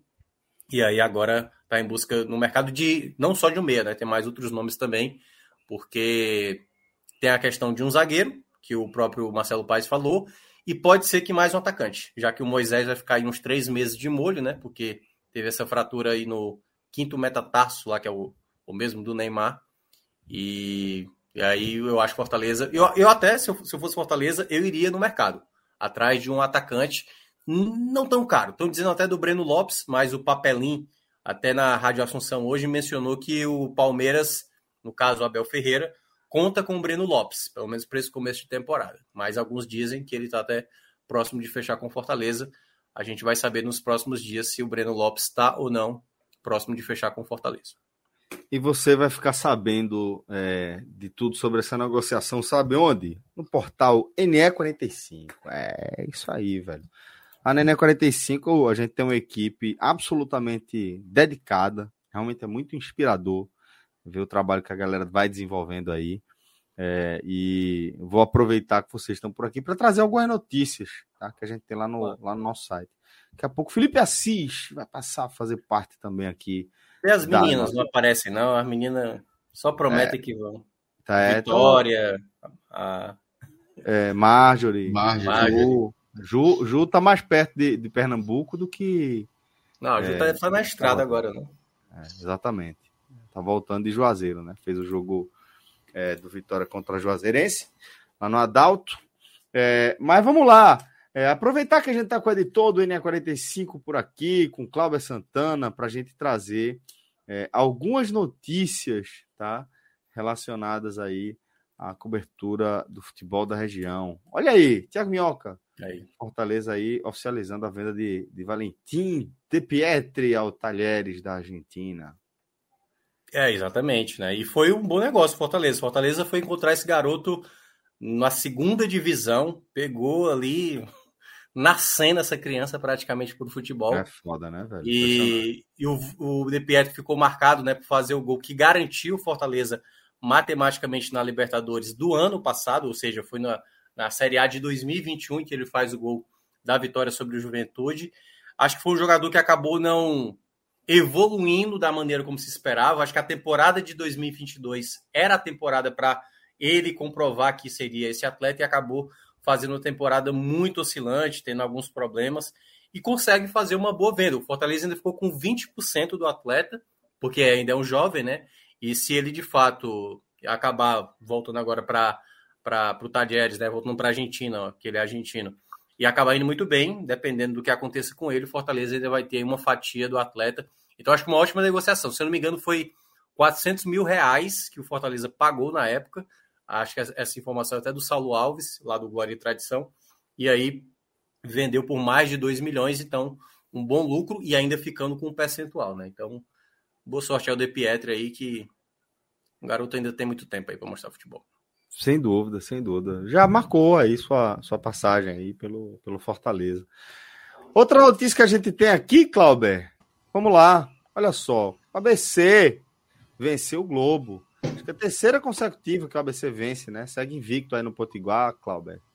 Isso são, são duas vitórias e um empate, né? Empatou com o América do ah, Natal no final de semana. Verdade. Terceira e... partida de invencibilidade. Isso. E ganhou hoje 3 a 0 com três gols de Alan Dias, meio-campista Alan Dias. Inclusive, matéria de nossa repórter Vitória Fialho. Vamos tentar trazer ela para a live, né? Estamos tentando aí trabalhar para ela vir para, como o Minhoca falou, trazer as meninas para cá. Vamos tentar trazer Vitória para ela, ela participar também.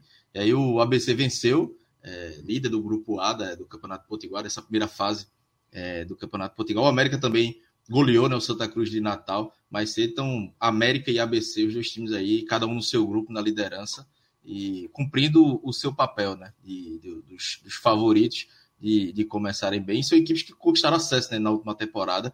Então, é, é, o, o, quem sabe aí, o, a, o futebol potiguar retomando a força, né, voltando para Série C, Série B, enfim, na torcida para que seja uma manutenção firme, né, que eles, que eles subam e fiquem para ou até busca, obviamente, coisas maiores, mas é, aparentemente o futebol potiguar está se, tá, tá se reorganizando e a ABC América do Natal começando bem no Campeonato Potiguar. Sem dúvida, dentro da, da perspectiva é, de, de, fortalecimento do futebol aqui da região, o Rio Grande do Norte tem um, um papel preponderante. Né? Sim. É, é um, um, um, estado que tem uma, uma história é, orgulhosa de participações em campeonatos nacionais, tem é, engajamento de, de torcida é, dentro do estádio, tem uma arena de Copa do Mundo, né? É, e tem tradição, tem história. Então acho que é, parte parte da, da, da, do crescimento do futebol aqui da região passa diretamente aí pelo ressurgimento do, do futebol do Rio Grande do Norte como potência, né, aqui no Nordeste. Então, sem dúvida que é, é de, de, de, chamar nossa atenção de fato quando o ABC e a América voltam a montar equipes competitivas. Tá? Seguiremos acompanhando aqui. Tem outra notícia, Clauber, que eu queria, que eu queria trazer tá, para nossa na nossa, no nosso, nosso quadro aqui do Redação NE45, que é do Everton Felipe, o Juvena. É, hoje, Juvena, Juvena deu, deu, Pedro Maranhão, né? Exatamente. Foi, foi é, no esporte, como é? A... No jogo certo do, da, da TV certo. Nova, na entrevista do apresentado por Diego Pérez e Fernando Voltou, né? Diego Pérez, que passou uma, uma boa temporada aí na, na, no serviço público, né? E agora tá voltando para a apresentação. Bem-vindo de volta, Diego. E aí, no jogo certo, é, teve essa, essa declaração polêmica. Matéria de, de Pedro Maranhão, né? Repercutindo o que rolou lá no, no jogo certo. E conta aí, tá, tá rendendo, é, Cláudio? Muito, desde cedo. Gerou polêmica nas três torcidas, né? Porque ele criticou o esporte, né? Por ter saído, aquela confusão da renovação, que ele tinha um pré-contrato, não renovou. É, falou também da questão médica, né, que não teve uma boa recuperação. É, falou que não jogaria no Santa, e até justificou, dizendo não é por causa da, da, de, de, o Santa estar na Série D, mas sim porque foi uma rivalidade muito grande que ele criou, é, provocações, enfim, a gente sabe muito bem o que é que Everton e Santa Cruz tiveram né, de, de, de, discussões. Chegaram, graças a Deus chegou um grande problema, mas sempre foi provocações aí. E no Náutico ele disse que jogaria é, é, porque ele foi é, jogou futsal do Náutico, início da base do Náutico, é, mas ele disse que só tem uma mágoa com o Náutico, porque o Náutico não segurou ele por causa dos 200 reais, ele acabou indo para o esporte, mas ele disse que jogaria no Náutico. E... Na base tem muito disso, né, velho? Porra, assim, a gente pensa, aqui a gente fica sabendo dessas histórias é quando os jogadores ficam famosos, dão super certo, estão estourando na Europa ou qualquer coisa do tipo, né? E fala, pô, você sabia que esse cara aqui passou é, pela base do rival, mas o fato é que é, na base isso é uma terça-feira, velho. Você, é. você é. pular o muro ir para outro centro de treinamento é velho, absolutamente natural na base, talvez ainda mais natural do que no futebol profissional, ou tão, tão natural quanto, né? Só o que difere são as cifras, né? Acontece muito de ou o jogador dispensado de um clube vai para outro estoura. Por exemplo, o Eric. Eric saiu da base do esporte, foi para o Náutico, estourou, está no, no Ceará. Everton Felipe foi o contrário, né? o esporte fez uma proposta por ele, o Náutico não quis segurar ele por causa de 200 reais, segundo ele. Então, acontece muito. Vamos trazer, vamos trazer o Franja, vamos trazer o Franja aqui para a tela, que, que Everton Felipe está por aqui, ele vai gostar de, de repercutir. Flamengo! que alegria ele ver, meu irmão. Um cheiro para você. O coração fica alegre com você. Coisa boa, pai. Bem acompanhado aí, galera boa, viu? Tá vendo Hoje, aí? pelo menos, não tem mal. Né? É, pois é. Não, mas estou falando. Mas tá bom. Veja, veja, pelo menos aí? aqui, ó. Eu tô falando do. Esse, esse, esse Montezinho foi. o foi gestual foda. foi muito forte. Foi foda, foi foda. Ele tirou assim. Gente boa aqui, só, né? Bem acompanhado. Rapaz, veja. Daqui pra cá, né? Veja só, a gente já viu no futebol algumas coisas impensáveis, né? De, de, de jogador jogar em, em, clube que ninguém imaginava, né? Tipo assim, daqui a algum tempo, talvez ninguém lembre que Cook já, já jogou no Santa Cruz, né? Foi. Então, assim, eu não descarto nada, né? É, é, é, foi, na Carlinhos C, Bala... foi? foi na Série C? Foi na C, foi. Ele jogou, ele chegou a jogar com o Leonardo, não, né? No Santa? Não. Foi 2009, não foi? Foi 2009. Chegou não. Chegou não, porque Leonardo foi antes, foi em 2005. É, é, é não, eu confundi tudo é, aqui, não, realmente, de é, fato. Um pouco antes. Mas não jogou não. Bem antes, pô, Mas, eu errei por muito é, agora. Mas assim, enfim, a gente já viu algumas coisas muito improváveis e impensáveis, né? É, o próprio Carlinhos Bala, né, que jogando pelo Santa Cruz deu dedo para a torcida do esporte, Aí depois foi lá pro esporte, então só jogou como jogou bem, jogou muito. Virou ídolo, porra. É, é, é um Virou dos ídolo. símbolos da campanha é, de um dos maiores títulos da história do clube, porra. É, exatamente. Então, enfim, tem certas coisas que, sabe, não sei. Agora, é, é para o próprio jogador dizer, olha, eu poderia jogar no Náutico, mas no Santa Cruz acho que não, porque o negócio deve, deve ser. É, eu vou falar uma coisa. Muito, né? Eu vou falar, falar uma coisa. Eu respeito esse tipo de declaração. Tipo, tipo assim, de sair do lugar comum, certo? No sentido de dizer, ó, oh, velho, eu tenho um histórico aqui. É, não é que eu tenho um histórico é, relacionado ao esporte, é que eu tenho um, um histórico de treta relacionado a essa torcida e acho que não seria bom para mim, não seria bom para eles a gente é, é, cruzar, assim, a gente, a gente seguir o um mesmo caminho profissionalmente, sabe? Não estou dizendo que ele está certo, não. Mas estou dizendo que eu gosto desse tipo de declaração que foge do padrão, sabe?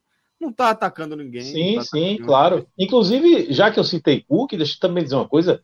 Cook, quando foi jogar no Santa Cruz, aí. 2007, a, viu, Felipe? A turma lembrou aqui, 2007. Na Série Cook, B. Né? Não foi tão longe, não. Acho que não foi tão é. longe. Ah, então não. foi na B. Então foi na B. Na B. É. Ele, ele, quando veio jogar do Santa Cruz, é, a, perguntaram a ele, né? Ó, e aí, vai beijar a camisa se você fizer gol? Né? E aí a resposta dele foi: não, não espere isso de mim, certo? Eu sou ídolo do Náutico, joguei muito tempo do Náutico, tenho uma identificação muito grande com o clube e com a torcida, com a instituição Náutico. Então vocês esperem de mim um jogador que eu vou me doar aqui, vou dar tudo em mim, vou jogar com raça, com não sei o quê. É, vou comemorar bastante, mas se eu fizer gol, não vou beijar a camisa, não, porque eu, eu beijava a camisa do Náutico, beijei muitas vezes durante até pouco tempo. Né? Então seria contraditório da minha parte. E, eu acho que isso foi uma declaração muito legal que vai nessa Massa, linha que você Exatamente. Aí. Massa a declaração. Acho, acho muito bacana. Né? É, é, é, é, lógico que é diferente da de, de Everton Felipe, que ele está dizendo que não jogaria e não que não beijaria com o Mesmo Santa, mas o que eu quero dizer é que eu, eu, eu gosto quando os caras é, é, é trazem um, uma, um olhar diferente, uma abordagem diferente sobre esses temas. Então, temos aí também, lá no, no INE 45, essa matéria de Everton Felipe. Se você está curioso para saber o que ele falou, dá uma clicada lá no portal para acompanhar, tá? É... Minhoca, você, como sempre, fica à vontade, você é sempre nosso convidado para seguir com a gente. Agora a pauta vai ser o Santa Cruz e depois a gente vai com o Bahia, o Bahia que venceu né, no apagar das luzes o, Atlético de Alagoinhas e É, Pedro Pereira foi testemunha ocular, estava lá na Fonte Nova e está voltando para casa para trazer também a visão dele sobre esse, essa partida. Mas agora a pauta é o Santa e Minhoca, você fica à vontade, como eu falei, para seguir ou não. Você é de é, casa. Você é de casa. Vou lá, vou lá, vou lá, até porque amanhã, amanhã vai ter uma live gigante, né? Isso. amanhã tem game show. Tem, né? Amanhã, amanhã tá, tá marcado, né? Tá, Tá. tá. Fred tá, tá, tá quadrado aí. Tá, é, marcado tá, né? marcado tá. de Fred Figueiredo, né? É, Vai marcado aí. tá. Fred tá inclusive, inclusive, eu gostaria de manifestar aqui publicamente o que eu falei ali no nosso grupo, no WhatsApp, eu vou manifestar publicamente, porque, evidentemente, um negócio que o juiz é Fred, né, eu não posso confiar na idoneidade da coisa. Né? Porque Evidentemente que eu fui o último, todo mundo sabe, está muito claro, eu não estou contestando isso não. Mas veja bem, eu tive, segundo as contas de Fred, metade, vou repetir, metade da pontuação do penúltimo, da penúltima colocada. Então, é humanamente impossível. É claro que ele roubou, ele tirou o que eu, pouco é. que eu já tinha, porra. Nem se tivesse caído. Tu tava dopado, bicho. Tu é maluco, é. Na hora, na hora que na hora que falava assim, Felipe, assim, não pode passar para frente. Essa aí eu não sei não. Eu tava menos um, menos é. um, menos um. Entendeu? Era, pô. Fred é na maldade. Mas tudo bem, mas Amanhã... veja, o programa é massa, o programa é massa, entendeu? E, e enfim, só, o único defeito do programa é que Fred faz as contas, pô. É, Fred, eu também, é, é, é foda, velho. A questão de transparência ele teria que ter esse placar na tela. Mas amanhã, amanhã, Felipe, amanhã o meu objetivo é terminar na segunda colocação porque Cássio Zirpli, obviamente, é o favorito. Conhece de cabo a rabo Copa do Nordeste, então. Porra, tu é, é foda também, porra. Tu é foda Pô, também. Mas... é do aí. O menino do Bahia foi foda também, vice. A turma tá chamando de Google. João tá chamando de Google, porque é só no Google ele. Pô, é, não. Cara. Eu acho até que aquele cara ali, ele para o tempo, ele vai verificar e a gente acha que a gente tá aqui, ó. Que foi né? muito rápido. Vivendo a vida né, real. Porque ele é muito rápido, velho. É. É muito eu, quando rápido. faço minhas pesquisas aqui no Game Show, eu demoro, né? Você vê que eu demoro aqui pra... Dá uma enrolada, né? Dá uma. É, Finge que, que tá pensando. Sei, né? Eu não sei, de repente eu tô aqui, ó. Esse óculos aí do. do eu acho que. Nome de ferro. Isso é um Google Glass, pô. Eu, vou, eu, é. eu só posso mostrar o óculos pra você aqui, ó. Aí, Se eu virar ele, aí vocês vão ver que ele é um Google Glass. É, é um computador, pô. Ele vê aqui, ó, vai passando aqui na, na cara dele. Você vê que ele é meio azulado, ó. Tá vendo? Você vê que ele é meio azulado é porque tem essa tecnologia. Cara, eu, acho que, eu acho que não precisa eu dizer que eu não pesquisei nada, né? Não precisa dizer não, né? Não, não pelo resultado. Não, veja. O chute de Celso e Maria Gabriela. E Maria Gabriela não existe. E o pior, eu fui ver de novo ele falar justificativo assim, Felipe.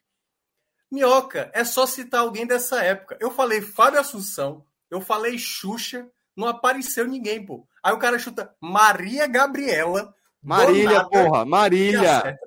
Marília, porra. ah, pra porra, pô. Tá comprado esse negócio aí. Ah, Mas é isso, ó. Amanhã, amanhã estamos aqui representando. Vou torcer por você amanhã, viu? Amanhã eu vou torcer por você. É. Enfim, eu tô segundo ou terceiro, porque o João é capaz de ser máquina mesmo. Então... Jugo, João. Eu vou torcer pro Minhoca também. Vou Pronto. torcer pro Minhoca também. Porque Cássio tá muito cheio de gracinha pelo lado. Minhoca, muito tô cheio, é, é. Valeu, se valeu, não, galera. Se não sou eu, Franja. Se não sou eu, é porque é foda. Não sou eu, é, tu tava fudido. Valeu, Minhoca. Um cheiro pra tu. Vamos lá. Vamos agora, Franja. Vamos falar desse 0 a 0 tá? Entre Porto e Santa. Você acompanhou o jogo? O que é que você traz para a gente? O que é que você achou dessa nova apresentação do Tricolor da Ruda? Pois é, rapaz. É, foi a terceira estreia do Santa Cruz na temporada, né? Porque o Santa Cruz estreou fazendo dois jogos em casa, sem torcida. E aí foi a, veio a segunda estreia contra Afogados, né? Que foi o primeiro jogo com torcida. E agora o Santa Cruz estreou a terceira estreia, né? O primeiro jogo fora do Arruda, né? E não agradou, tá? Não agradou. Não jogou, jogou contra o Náutico, por exemplo, você foi bem melhor, né?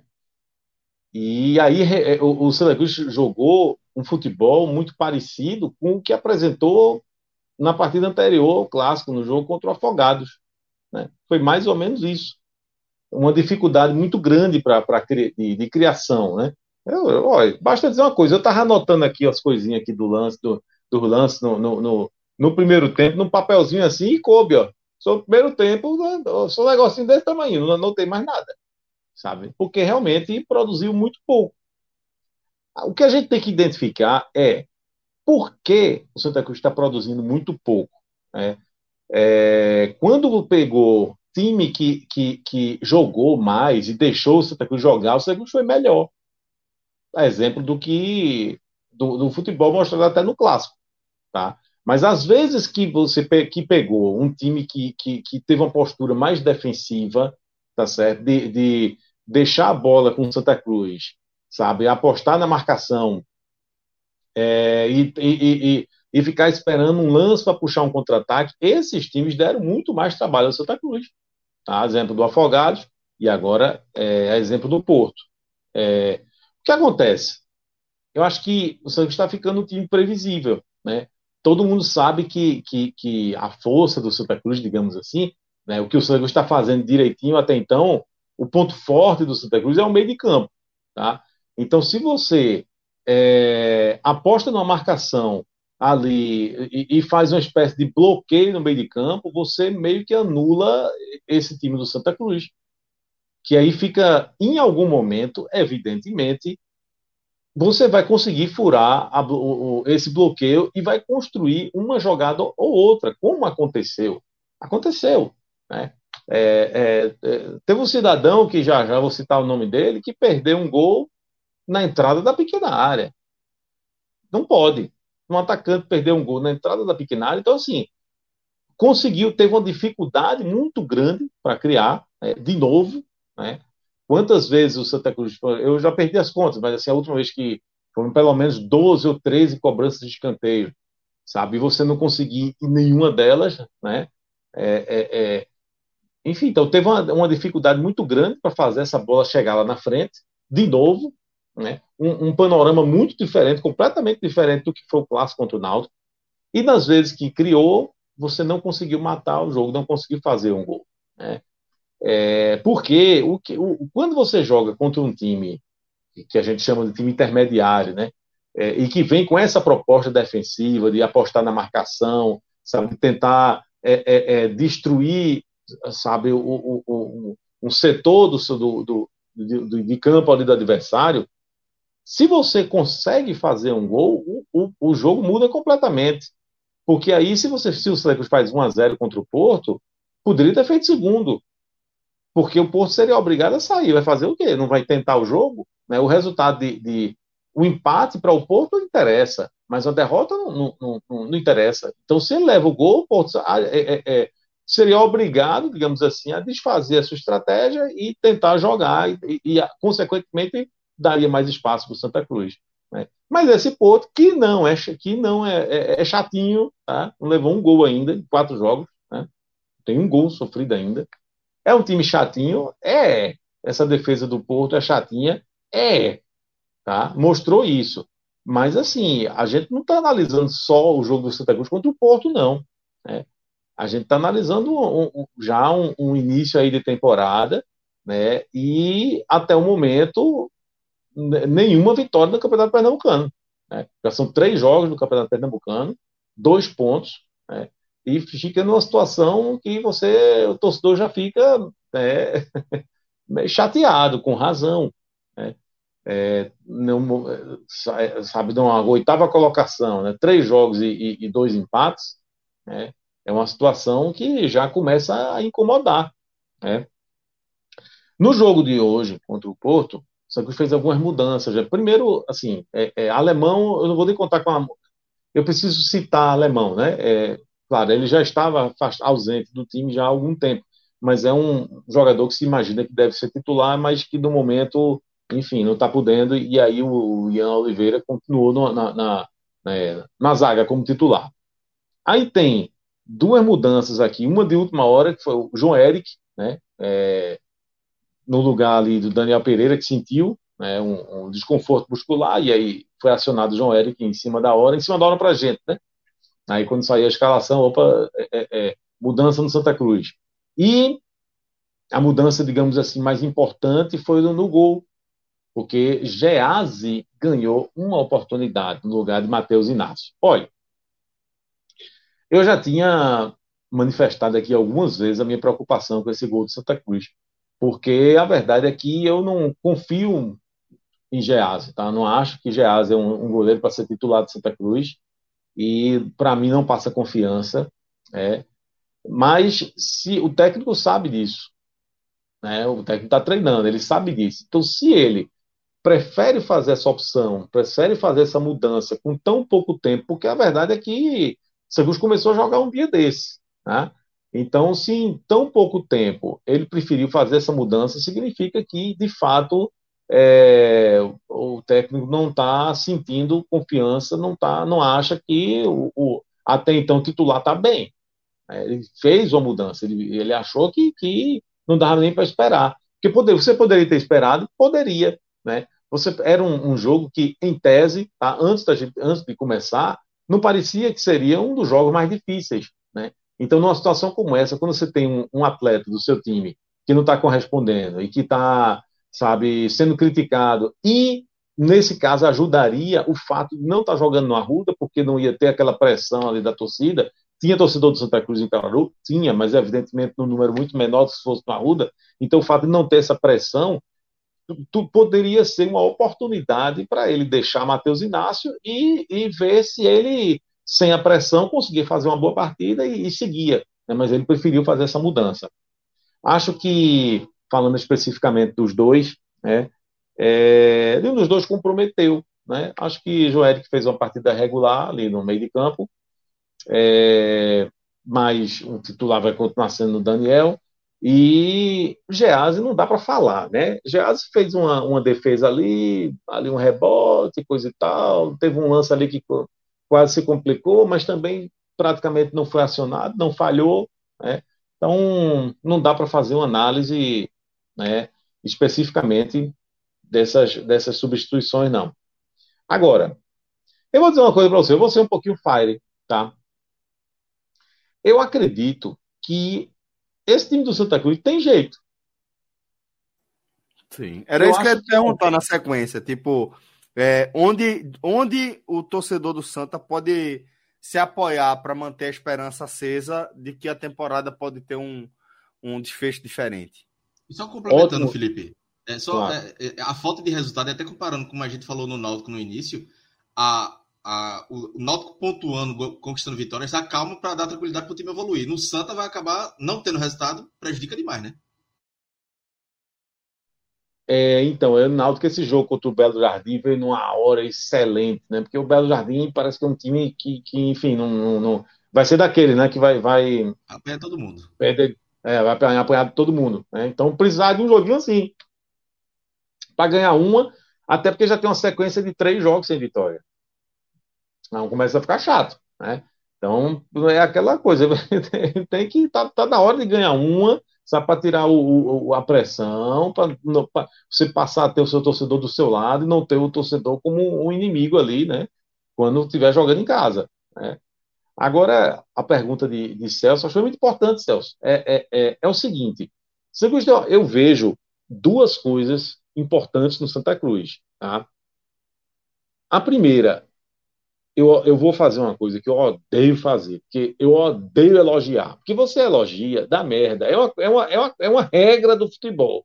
Você tá, a partida está acontecendo, você não pode elogiar o jogador. Espera a porra do jogo terminar e você elogia. Porque no meio do jogo vai dar merda. Isso é, isso é tranquilo, mas tudo bem. Eu mas vou elogiar. Por obrigação de ofício. Por obrigação de, de ofício, eu vou dizer o seguinte: eu consigo ver nesse time do Santa Cruz uma cara do técnico. Eu consigo ver.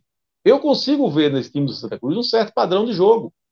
Eu consigo ver que, é, é, é, mesmo que não em todos os setores de campo, mas de uma maneira geral, o time do Santa Cruz sabe assim o que está fazendo. É como se estivesse cumprindo uma, uma, uma, uma, determinação, uma orientação do técnico. Eu consigo ver um trabalho sendo desenvolvido no Santa Cruz. Consigo ver isso, certo? E consigo também ver um jogo de muita entrega. Os jogos do Santa Cruz, se você prestar atenção, assim, não falta entrega, não é aquele time plantado em campo, tá? De, de, realmente não é, certo? Então, é claro que o Santa Cruz tem, tem problemas, eu vou citar já já, certo? Mas por tá, que eu estou falando. Tá sofrendo para soltar um elogio, velho. É. Mas eu elogiei o professor. É, elogiei porque realmente eu consigo ver a cara dele ali, tá certo? É, é, é... O, por que, que eu estou fazendo questão de dizer que, para mim, esse time do Santos tem jeito? Porque no ano passado e no ano retrasado, com pouquíssimo tempo, você percebia que o time não tinha jeito. Não tinha jeito. Você não conseguia olhar para o horizonte e dizer, rapaz, porque a gente sempre, no ano retrasado, por exemplo, eu fiz, tive uma, eu participei de uma live aqui, eu fiquei puto, fiquei encaralhado com Cássio. Porque Cássio, ele só pegava muito aos números. Não, mas tem jeito, porque se ganhar isso, se fizer aquilo, se fizer aquilo. Eu disse, Cássio, você está certo em tudo que você está dizendo. Mas futebol, velho, sabe, é bola além dos números, é bola. E não está mostrando bola, e não está mostrando nenhum indício de que pode melhorar, de que pode dar certo. Então foram dois anos, para mim, absolutamente perdidos do Santa Cruz. 2021 e 2022. O ano de 2020 não era um time perdido, certo? Desde o Pernambucano, você conseguia enxergar um time que tinha suas deficiências, mas que se conseguisse manter aquele ritmo e se fazendo um ajuste ou outro, parecia ser um time competitivo como foi. Agora deu merda na reta final. Deu merda na reta final da competição, né? na Série C. É, mas não era um time perdido. A mesma coisa eu estou falando em relação a esse time agora. Eu consigo ver que é um time que pode dar liga em algum momento. Eu estou falando para ser campeão do Pernambucano e muito menos da Copa do Nordeste, não. Eu estou falando o objetivo principal do Santa que é sair da Série D. Tá certo? Agora, para isso, tem que corrigir duas coisas. Tem que corrigir o seu sistema defensivo, certo? E precisa de alguém que faça gol. Porque não tem. Não tem um centroavante, não tem uma pessoa de área, não tem aquela pessoa que cheira gol. Sabe aquele jogador que passa o jogo inteiro sem fazer nada, mas aos 35 do segundo tempo, sem querer, a bola bate no pé dele e entra. Não tem essa pessoa. Sabe? Não tem. O Sangue não tem um centroavante, não tem um fazedor de gol. Então, das duas, uma. Ou se o Santa Cruz consegue corrigir esses dois problemas, se o Santa Cruz dá um, um pouco mais de sustentação, para essa zaga é, é, terrível, sabe? Eu, eu vou incluir aqui a lateral esquerda, tá? No sistema defensivo. Ou se melhora o sistema defensivo e se arruma uma pessoa para botar a bola para dentro, eu consigo ver um time competitivo. Agora. Uma dúvida, uma dúvida rápida sobre o sistema defensivo, claro. porque eu já vi você é, apontar o dedo para o setor mais de uma vez. É, é uma questão, Franja, de mudar uma peça que cumpra melhor o papel que está tá, é, determinado para para essa posição, ou é uma questão de filosofia de jogo que não está encaixando? Tipo, ó, o time não tem pegada lá na frente com os pontas, por isso os laterais adversários sobem com facilidade, estão sempre criando, sempre cruzando uma hora o, o, o, zagueiro entrega. O que é que você sente que é mais urgente? É uma questão individual ou uma questão é, coletiva, conceitual, é, a, a crise do sistema defensivo defensivo do Santos? É individual. É individual porque, porque é, é, a prova de que é individual é, digamos assim, a diferença que existe dos lados, do, do, dos lados do Santa Cruz. O Santa Cruz praticamente só joga do lado direito. Então, aquele lado direito ali está funcionando. Tá certo? Agora, o lado esquerdo não existe. Por quê? Porque o lateral esquerdo é muito ruim, certo? E porque o ponta não está jogando absolutamente nada. Aí contrasta com o lado direito, que você tem Feijão que está jogando direitinho e Lucas Silva, que é o ponta que, que, que talvez no momento seja o melhor jogador do Santa Cruz. É. Então, é, não, então não, o problema está acho... mais ali do lado direito. Esse desequilíbrio está do, tá do lado esquerdo. Do lado isso, esquerdo. Isso. É, tem a lateral, é, aquele lado esquerdo do Santa Cruz é muito ruim. E, assim, zagueiro não tem. Não tem. É, é, muita gente critica alemão, eu já disse isso aqui duas vezes, eu usei pela terceira. Veja, eu não posso mudar todo o time. Eu não posso mudar todo o time. Eu tenho que escolher ponto-chave, assim, ó, ponto-chave. Tá? Então, assim, mesmo eu achando que, que alemão não é um, um, um, um, excelente zagueiro, assim, mas eu, se eu tivesse que fazer uma a, a substituição na zaga, eu deixaria ele, tiraria Ítalo, agora sim, trocaria por alguém melhor do que alemão. Tá certo? Alemão tem que ser aquele que você acha ele o pior da zaga. Não pode ser o melhor, melhorzinho. Né? Agora, assim, é, é foda porque às vezes eu, eu, eu, eu, repito aqui as coisas mil vezes, mas por quê? Porque a história se repete. Né? Eu, eu, eu, não, eu, não, eu não consigo ver diferença desse jogo do Santa Cruz agora para o jogo contra Afogados. É a mesma coisa. É a mesma coisa. Mudou que, que, que, que o Afogados ainda conseguiu, numa, numa falha ali do Santa Cruz de defesa, conseguiu fazer um gol, que o Porto conseguiu. E na, no, no abafa ali, o Cruz também arrumou um gol chorado ali, né, de pênalti, para empatar e evitar uma derrota em casa. Mas se você olhar, você pode pegar as duas partidas analise. E você, você vai ver que o enredo vai ser muito parecido. As falhas que o Santa mostrou, as falhas que o Santa tem mostrado, são muito parecidas. Né? Aí, assim, aí eu estava dizendo, é, um pouco antes, que é, se você corrige esses, essas duas broncas, que não são pequenas, né, do Santa Cruz, que é alguém para fazer gol, e, e, e, dar uma organizada naquele time defensivo, na, na, na defesa do Santa Cruz, eu vejo um time competitivo. Em compensação, se não arrumar, se não arrumar, não vai para lugar nenhum na Série B. Não vai. O Santa Cruz tem um, um, um, meio de campo que que que que está funcionando, que está tá sendo assim o, o, escape do Santa Cruz, né? É, mas não pode viver só disso não. Vai ter que ajeitar esses dois probleminhas aí. E eu queria também, rapaz, eu andei cometendo umas injustiças, certo? Aí com alguns jogadores do Santa Cruz. E eu queria corrigir, se vocês me permitem. Né? Por favor, companheiro. Por favor. Claro, veja só. Tá a primeira injustiça. Ah, não, rapaz, a primeira injustiça é que eu, eu disse, rapaz, que Hugo Cabral era um jogador ruim. Veja bem. Chamar Hugo Cabral de jogador ruim, certo? Eu tô, é uma ofensa com um jogador que realmente é ruim. Então, assim, peladeiros do Brasil, você, que é um, um cara esforçado, sabe, mas que não é a tua. Não tem gente que gosta de jogar futebol. Tem gente que gosta de jogar futebol, sabe, que tem tesão, que, que, que, né, que troca qualquer coisa por uma pelada, coisa e tal. Então, mil, mil desculpas para você que gosta de sua porra, mas é ruim, velho. Aceita desculpas. Aceita desculpas. Né? Pronto, eu, eu sou terrível, todo mundo sabe que eu sou terrível, mas assim, eu não sou profissional, meu negócio não é jogar bola, sabe? Então, assim, você que é veja, ruim veja, veja. e se Deixa sentiu ofendido, me perdoe. Aproveitar fazer justiça. Você não é terrível. Isso seria uma injustiça com quem é terrível.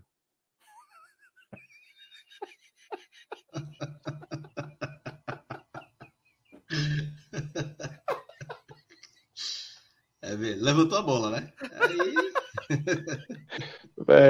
Agora perdeu meu raciocínio. Eu, eu, não esperava por essa, não. Eu não esperava por essa, não. Eu tô chorando. Hein? Véi, é porque é o seguinte. Um parêntese, um parêntese. Eu não sei se Celso lembra dessa história, mas assim, uma vez, faz muito tempo já, a gente jogava bola lá no, no, no, no português, antes de ir pro Líbano, no ah, português. No português. No português. E aí, velho, é assim, eu era zagueiro. Não me pergunte por quê. Porque, assim, eu não sou alto, tá ligado? Eu não. Eu, eu, enfim, ruim nunca... vai ser pra defesa, pô. É, por isso. Obrigado, Cláudio. Você é, é vocês combinaram, foi. Então, enfim, eu era zagueiro. E aí, velho, teve um, um lance lá, que a gente jogando, e a bola tava lá na frente. Meu time tava lá na frente. E eu sou meio que sozinho ali, né? Eu fui dar um passo para trás, assim, sabe? Aquela coisa de vou dar uma recuada. Quando eu recuei, o meu tornozelo dobrou. E, e foi uma torção. Sozinho. E eu caí sozinho lá no. Eu caí sozinho lá no campo. Fiquei lá, e ai, ai, tá doendo. E a turma olhou assim, tá doendo de quê, porra? A bola não tava aí, tá viajando, eu torci, torci, torci, torci. Enfim, verdade, foi pra gesso, tudo. Jogando bola aqui no meu o cidadão aí, ó. Sozinho. Eu tava no meio, sozinho, sozinho, sozinho. Não tinha nem bola, gente, é, é, é, é trave, sabe? Nada, nada. Nada, foi andando para trás, eu dei um passo para trás. Pô, então é desse nível. O Franja, o Franja é um cara muito querido, sabe? O cara que tem uma, uma preocupação muito, muito grande com os outros, assim. E eu lembro uma vez a gente jogando lá no Líbano. Eu já contei essa história algumas vezes aqui no podcast. A gente jogando lá no, no Líbano. É... O Franja era aqueles caras, pô, chegava de, de bermuda e sapatênis para jogar, né? Aí arrumava, arrumava alguma coisa lá na hora e ia jogar. De All-Star. É, All tipo isso. All-Star é grilo. É, aí o Franja, é, porra, assim, ele é muito sério, sabe, jogando. Ele é um cara sério, comprometido. Ele, pô, tem que ficar aqui, vou ficar aqui. Ele não é um parece, cara... mas jogando bola, eu, eu, é, eu não, é sério, é sério. É um cara sério, pô. É, é um cara comprometido e um cara, um cara sanguíneo. É um cara sanguíneo. É, de vez em quando ele, ele é, é grosso, ele é grosso, mas não é, é maldade. Mas de vez em quando ele pega, assim, sabe? Mas pega bem pegado. E numa dessa, é, me deu uma traulitada assim, bicho, que, sabe, eu, porra, fiquei, eu, caralho, eu no chão, eu fiz, caralho, Franja, velho, não tem necessidade disso, porra. Cara, fica puto, toma aquela porrada, não tem necessidade. E eu vi que ele realmente ficou mal, né? Aí aproveitei que ele, ele deu aquela acusada Tocaram a bola para mim, eu dei um drible nele, não sei se eu botei a bola na saia dele, fiz alguma fuleiragem. Debaixo da saia, debaixo da saia. botei na saia dele. Ele veio muito puto atrás de mim. Eu fiquei deu, puto a segunda chegada não, porra. É muito, não deu tempo alcançou não. Eu não sei, mas eu não sei, mas assim, eu fiquei puto que ele se aproveitou, né? Ele se aproveitou porque, aí, porra, depois dele deu levar um esporro, com razão, levou um esporro com razão eu não ia dar-lhe uma chegada de novo, né? Aí o miserável, porque Celso era foitinho só a porra jogando bola, viu? É, meu amigo. Baixar essa bicho... guarda, ele tirou. Foi, foi. É é, bons tempos, bons tempos da pelada. Ai, foi Sim, mas pera. Sim, eu tava onde aqui? No meu... Eu me o perdi. Cabral, aqui. você tava dizendo Cabral. que você tinha que fazer justiça com sim, sim, sim. Então, já. falando de Cabral. Peladeiros do Brasil, perdão Perdão, porque eu ofendi vocês quando eu disse que o Cabral era um jogador ruim. Jogador ruim tá cheio, mas assim, do nível de Hugo Cabral, não tem muitos não, certo? A segunda injustiça que eu queria, que, eu cometia foi com o meu lateral esquerdo, Ian, o, o, o, o Rodrigues, né? Porque eu disse que ele era o pior do time, mas companheiro, eu, eu, eu refaço, né? Porque agora, depois de Hugo Cabral, você deixou de ser o, o, o pior do time, companheiro. Mas não se anime, não, porque também é o segundo pior. Então, e também só, só ganha para o Hugo Cabral. Se também no cara que não ganha para o Hugo Cabral, meu amigo, tá morto. Certo? E a terceira injustiça, rapaz, que eu cometi, terceira e última, vou, vou parar. É, foi porque eu disse que meu centroavante, centroavante, eu já estou cometendo outra injustiça, chamar ele de centroavante.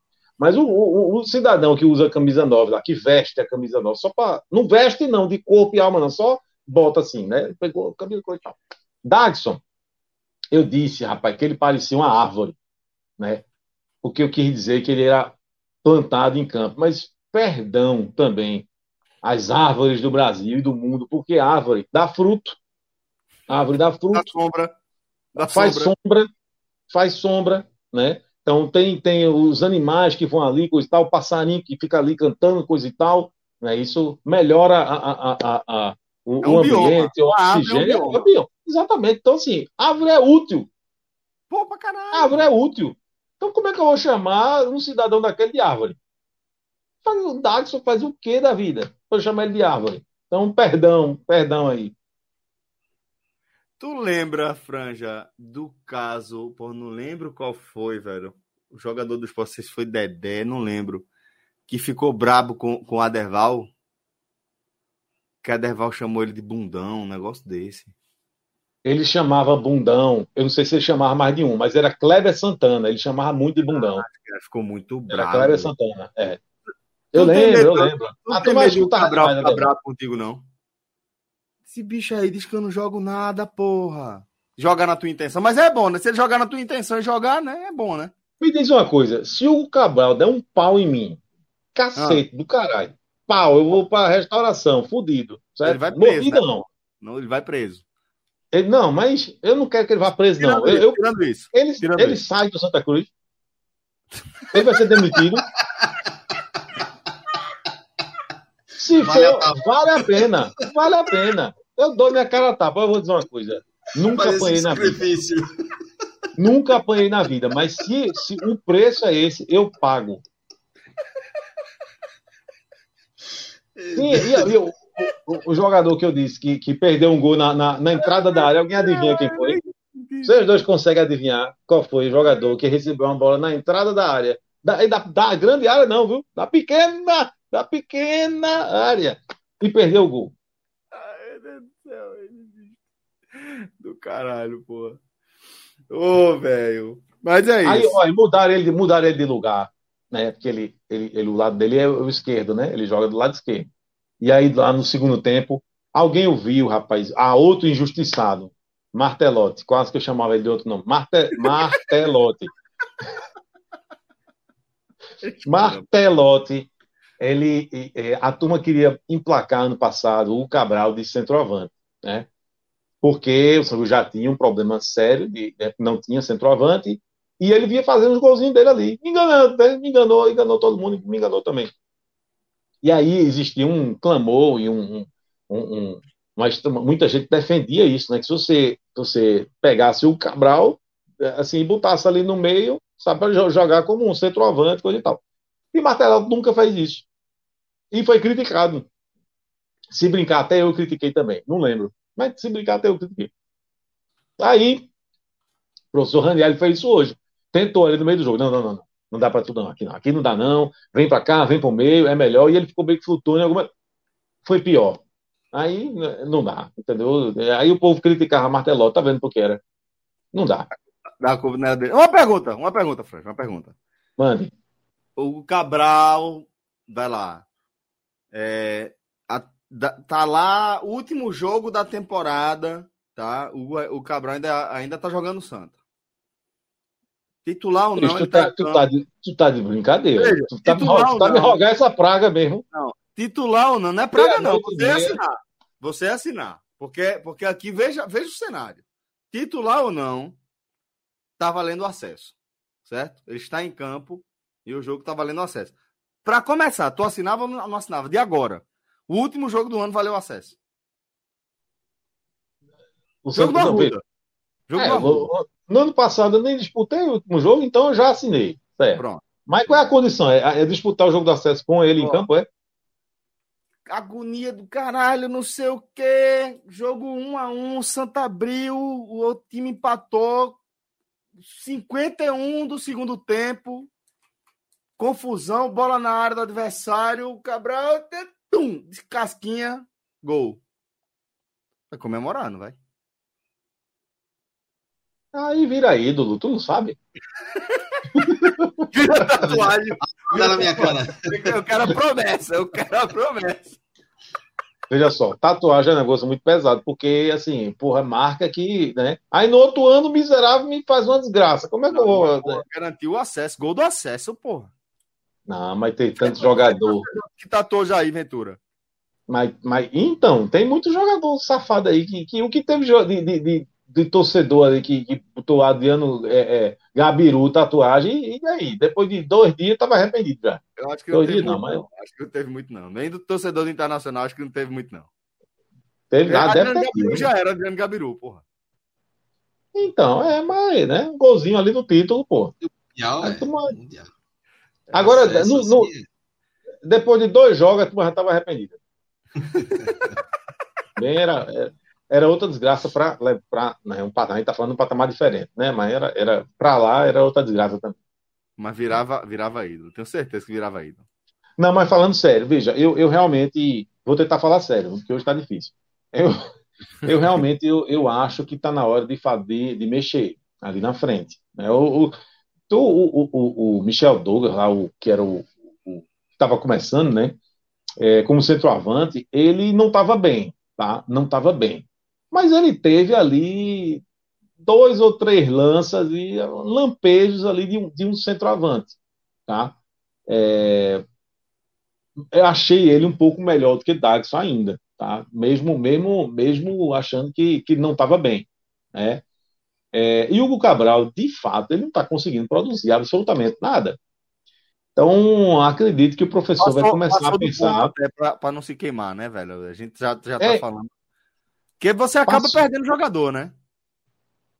Exatamente. E outra coisa, o técnico, ele mostrou ter pouca paciência, pelo menos com o goleiro ter paciência zero. Né?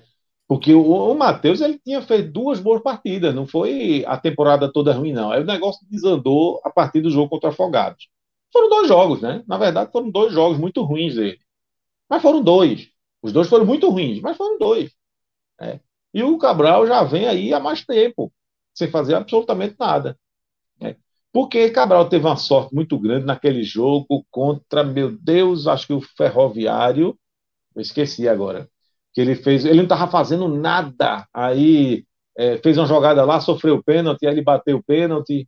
Esqueci agora. Se foi contra o Calcaia ou Ferroviário. Acho que foi contra o Ferroviário, segundo jogo. Né? Então, assim, ele teve cinco minutos ali de bom futebol, porque depois disso se animou, foi para frente, coisa e tal, mas a temporada dele está muito ruim. Né? E, e, e, e, o problema, eu acho, é que os jogadores que, que, que poderiam ser opção para Raniel são é o pessoal da base. E aí o técnico certamente está com muito medo né, de colocar esse pessoal para jogar como titular, um David da vida, você, só, você jogar aqui do lado esquerdo. Ele pode jogar, ele, ele, ele jogou já do lado esquerdo. Né? Então poderia botar o Cabral no banco, mas certamente ele, eu, eu imagino que ele está pensando que é muito cedo, digamos assim, para dar uma responsabilidade tão grande para um atleta tão novo. Né? Certamente, e aí, certamente isso pesa. Isso, então acredito que é isso que está passando pela cabeça dele. E aí você dá mais uma chance para Cabral, mais uma, agora pode ir, mais uma, mais uma, mas mais uma, mais uma não está chegando. Né? Não é um jogador que, que, que, que, que hoje em dia que, que merece estar tá como titular do Santa Cruz, tá? infelizmente. É, porque é um cara que, que, que fez uma boa temporada né, ano passado e, de certo modo, tinha uma identidade, assim, a torcida do Sangue gostava dele, né? Uhum. Porque, primeiro que o Sangue já joga, eu nunca vi torcida para gostar tanto de jogador folclórico, né? Então, acaba, é, pintou o é. cabelo, é. feito Cabral, já ganhou a torcida, né? Aí já é o, o novo caça-rato, já é isso, já Se tiver o nome escroto, já, já pega, né? Brasil. Já, já é, né? é. Caça-rato, bala. Ah, tem muitos, inclusive, que eu vi até Minhoca citando ali do, do, do Goiaba, né? Que jogou contra o Santa Cruz, eu vi a hora de contratar. É, quando não viu um negócio desse. É. Então, era um cara, a gente tá falando de um cara que, que, que teve uma boa temporada no passado, coisa e tal, que fez muitos gols, que foi decisivo em muitos momentos, né? Uhum. Mas que esse ano não está produzindo não está produzindo e, de fato, não merece ser titular. Se ele ainda é titular, é por falta da opção. Porque se tivesse uma opção razoável, ele não seria, não. E acredito que, em breve, é, ele vai perder o, o, essa vaga do time aí, viu? Boa, companheiro. Agradeço demais aí. Você, você é um showman, velho. Você é um espetáculo. Porra, você é garantia de que o programa vai ser bom. Tô falando de Pedro Pereira, é tá? Tô falando de Pedro Pereira, que acabou de Respeito chegar. demais. Respeito demais. Você falou de Pedro, eu pensei que não, ia vir bastante. Tu, Tava falando de tu, caralho. É, não, porque falaram Pedro, isso aqui, eu pensei que ia vir Brastempo, mas aí, respeito. Pedro Maranhão. Pedro Maranhão talvez tenha assistido na live lá, foi de graça, de graça. Total. É.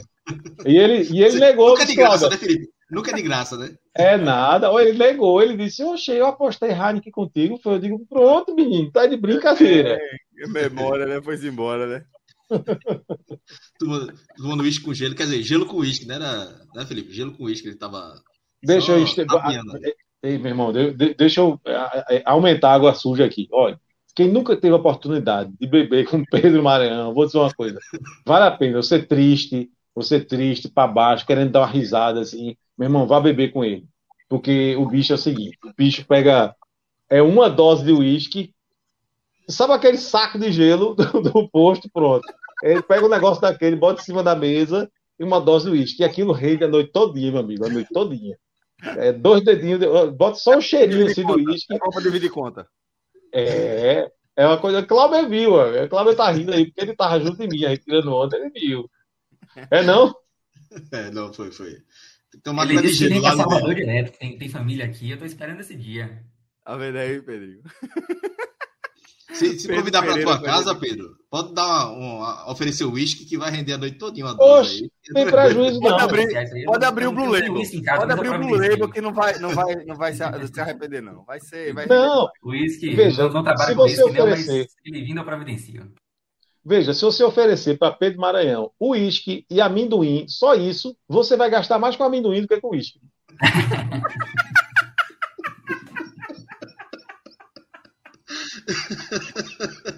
É foda, pô. Não, mas é verdade, eu falo experiência própria. Eu bebi com ele, eu tive. Foi bom que eu tava triste no dia desse. Aí eu vou beber com o Pedro Maranhão. Aí, meu amigo, é uma coisa séria. Né? É boa experiência. Você é foda. Já, já tô até, até com pena de, de você. Vou te pedir, não. Vou seguir aí. Se você quiser sair, você sai. aí, pô. Eu vou dizer uma coisa a tu, Celso. Eu tenho que sair, porque eu tenho uma bronca para resolver do tamanho do mundo. Vai resolver. Então, ainda hoje eu te entrego isso. Já sei qual é a bronca. Resolva, resolva essa bronca, por favor. É, por favor, né, Celso? Pelo amor de Deus. Pessoal, obrigado aí. Bom, bom programa para vocês. Abraço, velho. Fiquei é, que não via parte de Vilar. Porra, porra, Pedro. Já chega assim com chute na costela, porra. É que ele abriu o programa, né? você tá fechando. O Vitória tava na zona já quando, quando ele. Já, já, já, já, já. já? Eu vou voltar aqui e vou assistir. Assista, assista, vale a pena. Que é o seguinte, agora a gente chega para a última pauta da nossa live hoje. E talvez a gente fale do torcedor mais feliz. Apesar de o Náutico ter, ter assim, sabe, feito a parte dele, né? É, somado aí a sua caminhada, um passinho a mais, um degrau, né? Subir um degrau a mais aí na evolução do time, deixa o torcedor confortável. Mas circunstâncias são circunstâncias, né?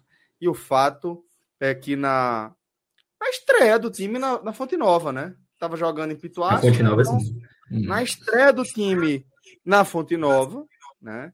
É, o Bahia é, teve um jogo talvez mais difícil do que se imaginasse, né, inicialmente, contra o Atlético de Alagoinhas, o aguerrido time do Atlético de Alagoinhas. E, né, é, teve muito trabalho para vencer por 2 a 1 no apagar das luzes. Eu falo isso aqui, a galera de vez em quando me marca dizendo que eu estou tirando onda do Castelão, não sei o quê, mas não é não. Tô falando, é, é, no apagar da luz é, é realmente algo que eu falo bastante. É, venceu ali nos acréscimos, no finzinho, com o gol de, de Rezende, né? Foi Rezende, foi. Isso. O Rezende a gente acompanha aqui em loco, ó, em tempo real, e você que estava em loco, é, deve ter celebrado bastante, dá para ver que ainda tem um tracinho de euforia nesse semblante normalmente é mais contido, mas tô vendo aí que a, a, tá quase engolindo as orelhas. Conta aí pra gente então, companheiro, dessa desse triunfo tricolor 2 a 1 sobre a equipe do Atlético. Quando a gente chega da Fonte Nova, né, Celso? A gente sempre chega mais feliz, assim, vale para qualquer torcedor, para qualquer estádio, mas. Sem dúvida, sem dúvida. Mas ir para um jogo em que seu time ganha, você sempre renova as. Sempre renova, assim, o, o espírito, o humor, né? Espírito, né? É... Seguinte, é... primeiro eu vou falar da torcida do Bahia, tá? Antes de começar a falar do jogo, eu vou falar da torcida do Bahia mais uma vez é, que deu mais um show. 23 mil pagantes hoje na Fonte Nova. É, eu senti até que rolou uma certa decepçãozinha por parte de algumas pessoas assim, em relação a esse público, porque o Bahia havia anunciado que haviam 30 mil pessoas já garantidas, né? porque o Bahia faz um cálculo do, da média de, de sócios que costumam ir aos jogos, e essa média, obviamente, hoje ficou mais, mais baixa. É, mas ainda assim, velho, um público gigante para início de temporada. O Bahia já tinha colocado 24 mil pessoas, 24 mil pagantes em Pituaçu no primeiro jogo. E agora praticamente repete esse público. É, num jogo nove e meia da noite, Campeonato Baiano. E apoiando o tempo todo, cantando. torcida do Bahia tá dando um verdadeiro show, assim, nesse, nesse início de temporada. É claro que tem essa empolgação toda pela nova fase do time, agora com o Grupo City por trás, lá ele. É, então, eu espero que esse, que, esse, que esse clima ele se mantenha até o final da temporada e certamente vai se manter, especialmente se o, se o time dentro de campo corresponder. Falando do jogo, Celso, acho que você, você foi feliz aí, embora você já estivesse no ar durante o jogo, mas de fato foi um jogo difícil, o mais difícil que o Bahia teve entre os três que fez até agora. Lógico que o jogo da Jacuipense também tinha uma questão ali do gramado, do, do estádio mais acanhado, iluminação ruim e tal. Mas, tecnicamente, o Atlético Alagoense, sem dúvida, foi o adversário mais complicado que o Bahia pegou. Não que seja um super time, não é isso, mas foi o mais complicado. E não chega a ser uma surpresa. O Atlético Alagoense, nos últimos anos, tem sido o time do interior que tem mais se destacado, tanto é que é o atual bicampeão baiano, né? É, somente, né, é... né, pô? Se e, tem alguém e, defendendo e... o título aí, é o Atlético, né? Sem dúvida, sem dúvida. O time está defendendo o título e que vem fazendo um bom trabalho nos últimos anos. Então, não é surpresa que o Atlético de Alagoinhas seja o time mais complicado entre esses que o Bahia vai enfrentar é, no Campeonato Baiano. Tá ouvindo, Mas, né, Cláudio? Oi? Tá ouvindo, né, Cláudio? Domingo tem. É, domingo tem. Domingo tem Náutico e Atlético de Alagoinhas. Verdade.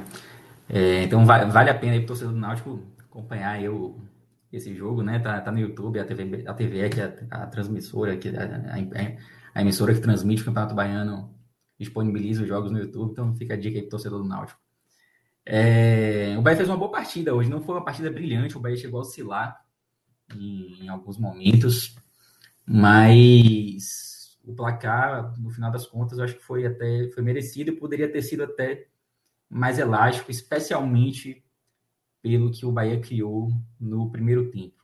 É, Renato Paiva hoje ele promoveu algumas mudanças na equipe, promoveu inclusive uma estreia de Kaique, mudou também na lateral esquerda, tirou o Matheus Bahia, colocou Rian. Rian, um jogador da base que vem, vem entrando bastante no jogo, já entrou nos dois jogos é, que já ocorreram e hoje começou como titular, fez até uma boa partida.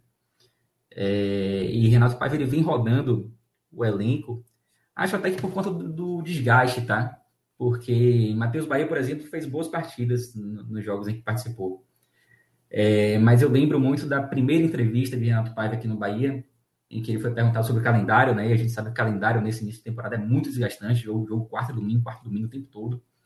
E ele vem rodando o elenco sem, sem colocar times reservas, né? Times completamente reservas. É, mas em todos os jogos até agora ele promoveu mudanças e hoje não foi diferente. Entrou com um trio de ataque novo em relação ao jogo passado, né? Entrou com Kaique, Biel e Goulart sacou Jacaré e Everaldo, que tinham começado o jogo contra Jacuipense. E o início do jogo do Bahia foi, foi muito bom. É, o Bahia apresentou novamente, aliás, uma, uma, uma, intensidade muito grande, tanto em termos ofensivos quanto em termos defensivos. Aliás, essa intensidade defensiva do Bahia é algo que vem me chamando a atenção nos, nos jogos da equipe de Paiva. Normalmente é, é, é um indício de um time que vai, vai é, ter competitividade ao longo da temporada, né? Quando a gente vê esse esse eu, eu ainda tô ofensivo, né? Isso, ainda ainda tô curioso para saber como, como que vai ser o Bahia com equipes mais, mais fortes, né? Mas pelo menos por enquanto o Bahia perde a bola na mesma hora, já vem dois ali para tentar recuperar de forma muito rápida a bola. Então, esse, esse ponto tem me agradado bastante no time de Paiva. Eu acho que é, eu acho que é algo que ele trabalha muito nos, nos treinamentos também, pelo que eu tenho ouvido. É, e aí o Bahia não demorou de criar grandes chances. Nos cinco minutos teve um gol no lado regular. Eu ainda não vi esse lance é, na televisão, né, do estádio, ali me pareceu que talvez ele tivesse em posição legal, foi um, um, rebote, ele pegou um rebote, um chute fora da área e acabou marcando. Quem tiver visto na televisão aí, quiser comentar, inclusive, já pode fazer isso aí para nos ajudar. Isso, Mas eu tive a sensação que tinha sido um gol legal no início. É... E aos, aos 10, 11 mais ou menos, o Bahia já conseguiu abrir o placar. Abriu o placar num, num gol de Biel, uma jogada de Kaique pela direita, Biel recebeu e um lance até curioso, porque ele, ele sofre um pênalti claríssimo no, no, no, lance. E meio caído ele consegue finalizar e acaba fazendo um gol, fazendo gol. Um gol que coroava ali aquela intensidade do Bahia nos primeiros minutos. E naquele momento ali, eu acho que a impressão que a Fonte Nova teve é que seria um jogo tranquilo, que o Bahia faria mais, mais dois, mais um, dois ali logo nos, nos minutos iniciais e resolveria a partida. O Bahia continuou muito intenso, continuou tendo muita chance, mas o gol não saiu. E a partir ali dos 25, 30 do primeiro tempo, aquela intensidade ela começou a diminuir, que é natural também, especialmente em início de temporada, né? O time ele não, não consegue é, continuar intenso, mas isso não significou que o Bahia tivesse recuado. Não foi isso, até porque o Atlético ele praticamente não, não criou é, jogadas ofensivas no primeiro tempo. A exceção disso foi justamente o lance do gol. Já no finalzinho do primeiro tempo, uma falha de posicionamento ali da zaga do Bahia. E Gustavo Custódio, lei do, do ex, inclusive, trabalhando. Ele recebeu um lançamento de profundidade e acabou marcando um gol de, um gol de empate ali. Um gol que, ao meu ver, não, não traduzia exatamente o que tinha ocorrido naquele primeiro tempo. Mas aconteceu. E a sensação que eu tive no intervalo, vai ser aplaudindo de campo, inclusive. A torcida não, não vaiou, embora o gol tivesse saído ali já no finalzinho, né? Lua de mel, né? Lua de mel, né? É, às, vezes tem, é, às vezes tem aquele anticlímax, mas eu, eu, acho, que, acho que hoje não. O Bahia fez uma, uma boa partida. Não sei se foi só a, a lua de mel hoje, não, Celso. O Bahia fez uma boa partida. Eu acho que sairia aplaudido, mesmo se, se essa lua de mel não tivesse ocorrendo. É, e no segundo tempo, o segundo tempo foi mais difícil do que o primeiro. Eu acho que o Atlético ele conseguiu encaixar um pouco mais a marcação. O Bahia continuou melhor no, no segundo tempo, tá? Em relação ao Atlético, foi quem criou mais, criou, conseguiu criar chances de gol, não com a mesma intensidade do, da primeira metade ali do, do primeiro tempo, é, mas pecava na finalização. Ela teve chance com o Goulart, um lance que o goleiro defendeu, teve uma grande chance com Rezende, debaixo da trave, é, e enfim, o gol, o gol não saiu, né? E aí, por pouco, né, o futebol tem dessas coisas. Às vezes o time é intenso, às vezes o time cria, cria bastante. E por pouco o Atlético não, não chega à virada. No lance em que Jales recebeu de cara pro gol, assim, teve uma grande chance o Atlético ali aos 40 minutos, mais ou menos, de fazer o segundo gol. Mas acabou desperdiçando. E logo depois o Bahia iniciou uma pressão, a torcida apoiando o tempo todo ali, a torcida apoiou bastante hoje. Deu uma acordada ou tava, tava acordada já? Deu uma acordada mais no final, não que não que estivesse dormindo, tá? Mas aquele no, no, final ali eu acho que deu, deu aquela empolgada mais no não, final. Eu falo, eu falo o lance, o susto. Então, é, acho que esse lance ele deu uma acordada. Esse, esse quase gol do Atlético deu, deu uma acordada assim. É, e aí, aos 46, a gente fala que sempre que quando sempre que o Bahia faz um gol, os acréscimos, né? É o, a estrela do Bahia, é o espírito de Raudinei. E, sempre sendo invocado, né? É, e hoje essa, essa estrela voltou a brilhar. Rezende, né? Rezende, curioso que Rezende ele não é um cara que costuma fazer gols. Ele só fez um gol, só tinha feito um gol no Bahia até o início do ano. Até o final do ano passado, né, no caso. E nesse ano já marcou dois. É, e hoje coube a ele fazer o gol do triunfo, o gol que fez a Fonte Nova comemorar ali o terceiro triunfo na temporada, né? Acho que foi um placar merecido pelo que foi o jogo, embora o segundo tempo tenha sido claramente inferior ao primeiro. É, também não foi assim uma, uma partida tão boa quanto a primeira lá contra a Juazeirense, mas eu acho que o balanço, no geral, é positivo. Houve boas participações ali de algumas peças. É, Acevedo, por exemplo, foi titular hoje. Foi uma outra novidade também, até, até, até esqueci de citar ele lá no início, né? Acevedo foi um, foi um cara que me agradou hoje. E eu acho que é um cara que vai ser titular nesse time. O próprio Biel também, que já havia participado de outros jogos, mas para mim fez a melhor partida dele no Bahia hoje. Foi quem criou as melhores oportunidades. É, Chaves, no segundo tempo, entrou bem também. O próprio Rian fez uma boa partida. Rezende esteve aí entre os melhores. E esses jogadores fizeram com que o Bahia conseguisse ali um, um resultado que colocou o Bahia na liderança. Embora o Itabuna ainda joga, né? Acho que o Itabuna ainda joga na rodada. Pode recuperar a liderança.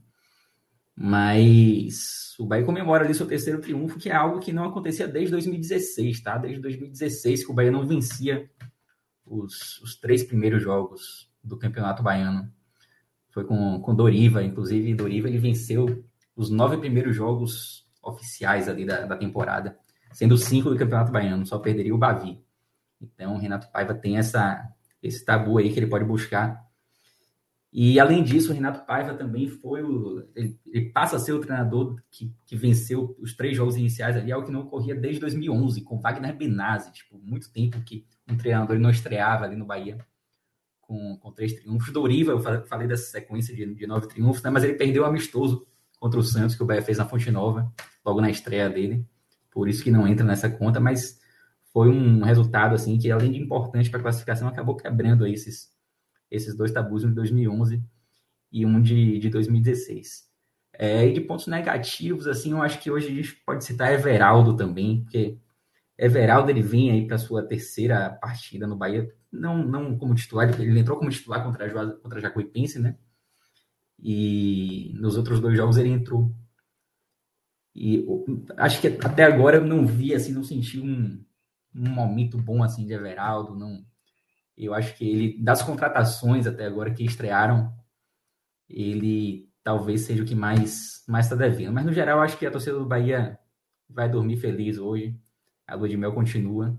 Mesmo sequência complicada, estreia de Copa do Nordeste, viagem chatinha na quarta-feira para Jacobina. E depois o Bavi, né? Vamos entrar na semana de Bavi. E o Bahia até então vem empolgado aí com esses três triunfos. É, o que é que, que esse novo triunfo representa é, na, no momento do Bahia? Aí já vamos pegar aqui o momento estendido, o acesso, transição para o Grupo City, esse início de temporada, depois de uma é, ida ao mercado sem precedente. O que é que esse novo triunfo representa nessa, nesse momento? Assim, Celso, é, eu acho que não é nem esse triunfo especificamente. Eu acho que a sequência de três triunfos ela alonga ainda mais essa lua de mel. Né? Essa lua de mel acho que vai, vai durar muito ainda, tá? Uhum. Eu acho que ela tá só começando. A lua de mel é longa, quase um intercâmbio. É, mas esse primeiro momento assim de, de Bahia com o Grupo City, eu acho que a, maior, a maior resposta que a torcida vem dando assim é, em termos de presença no estádio, né? Porque a gente não consegue se lembrar de, de muitos jogos de início de temporada com públicos acima de 20 mil. Nem no Bahia, nem em time nenhum. É muito raro, assim, né? Esse ano a gente está até vendo com mais frequência aqui no Brasil. Mas, pô, você colocar 24 mil no jogo de noite em Pituaçu, que é um estádio onde o, Bahia, o torcedor do Bahia não é tão acostumado assim quanto a Fonte Nova, não que não seja acostumado, né? Mas não é a Fonte Nova. E hoje, no jogo 9 e meia da noite, também 23 mil pessoas. É, eu acho que essa resposta que o Bahia vem dando nas arquibancadas é fruto desse momento que o Bahia vive, né? Esse, essa lua de mel com o Grupo City, é, empolgação com contratações. Aliás, hoje o Bahia, o Bahia estreou, hoje, é, estreou hoje no Bahia Kaique, né? Que talvez das contratações seja a mais badalada, que até oscilou durante a partida, mas teve alguns momentos bons. E certamente será um cara que vai ser titular também no decorrer da temporada. Então, torcedor do Bahia está feliz. Torcedor do Bahia está feliz. Eu não me lembro realmente de, de ver o início de temporada da torcida do Bahia tão, tão empolgada. Em termos de presença de público, até a, a, se a gente pegar presença de público no estádio, em 99 teve até mais, mas 99 era por conta de um só nota um show, que os estádios ficavam cheios no Campeonato Baiano. Não era exatamente por causa do momento que o Bahia vivia. E dessa vez é por causa do momento, né? Torcida empolgada. Muitas camisas hoje. O Bahia lançou recentemente a camisa azul, azul clara, né? Na cor do, do City. Sim. E é uma camisa que é distribuída gratuitamente para os sócios que já tinham determinado período ali pagando. E hoje, por sinal, estava cheia dessa camisa, cheia, cheia. É, então a galera tá empolgada, a galera tá feliz com, com os resultados, com as contratações. Claro que certamente o Bahia vai oscilar, vai perder jogos, certamente ainda nesse, nesse primeiro momento de temporada, né? Mas como eu disse, eu acho que essa lua de mel ainda tem, ainda tem lenha para queimar, ainda aguenta até determinados resultados negativos, assim. Não acho que vai, é algo que vai acabar na primeira derrota, não.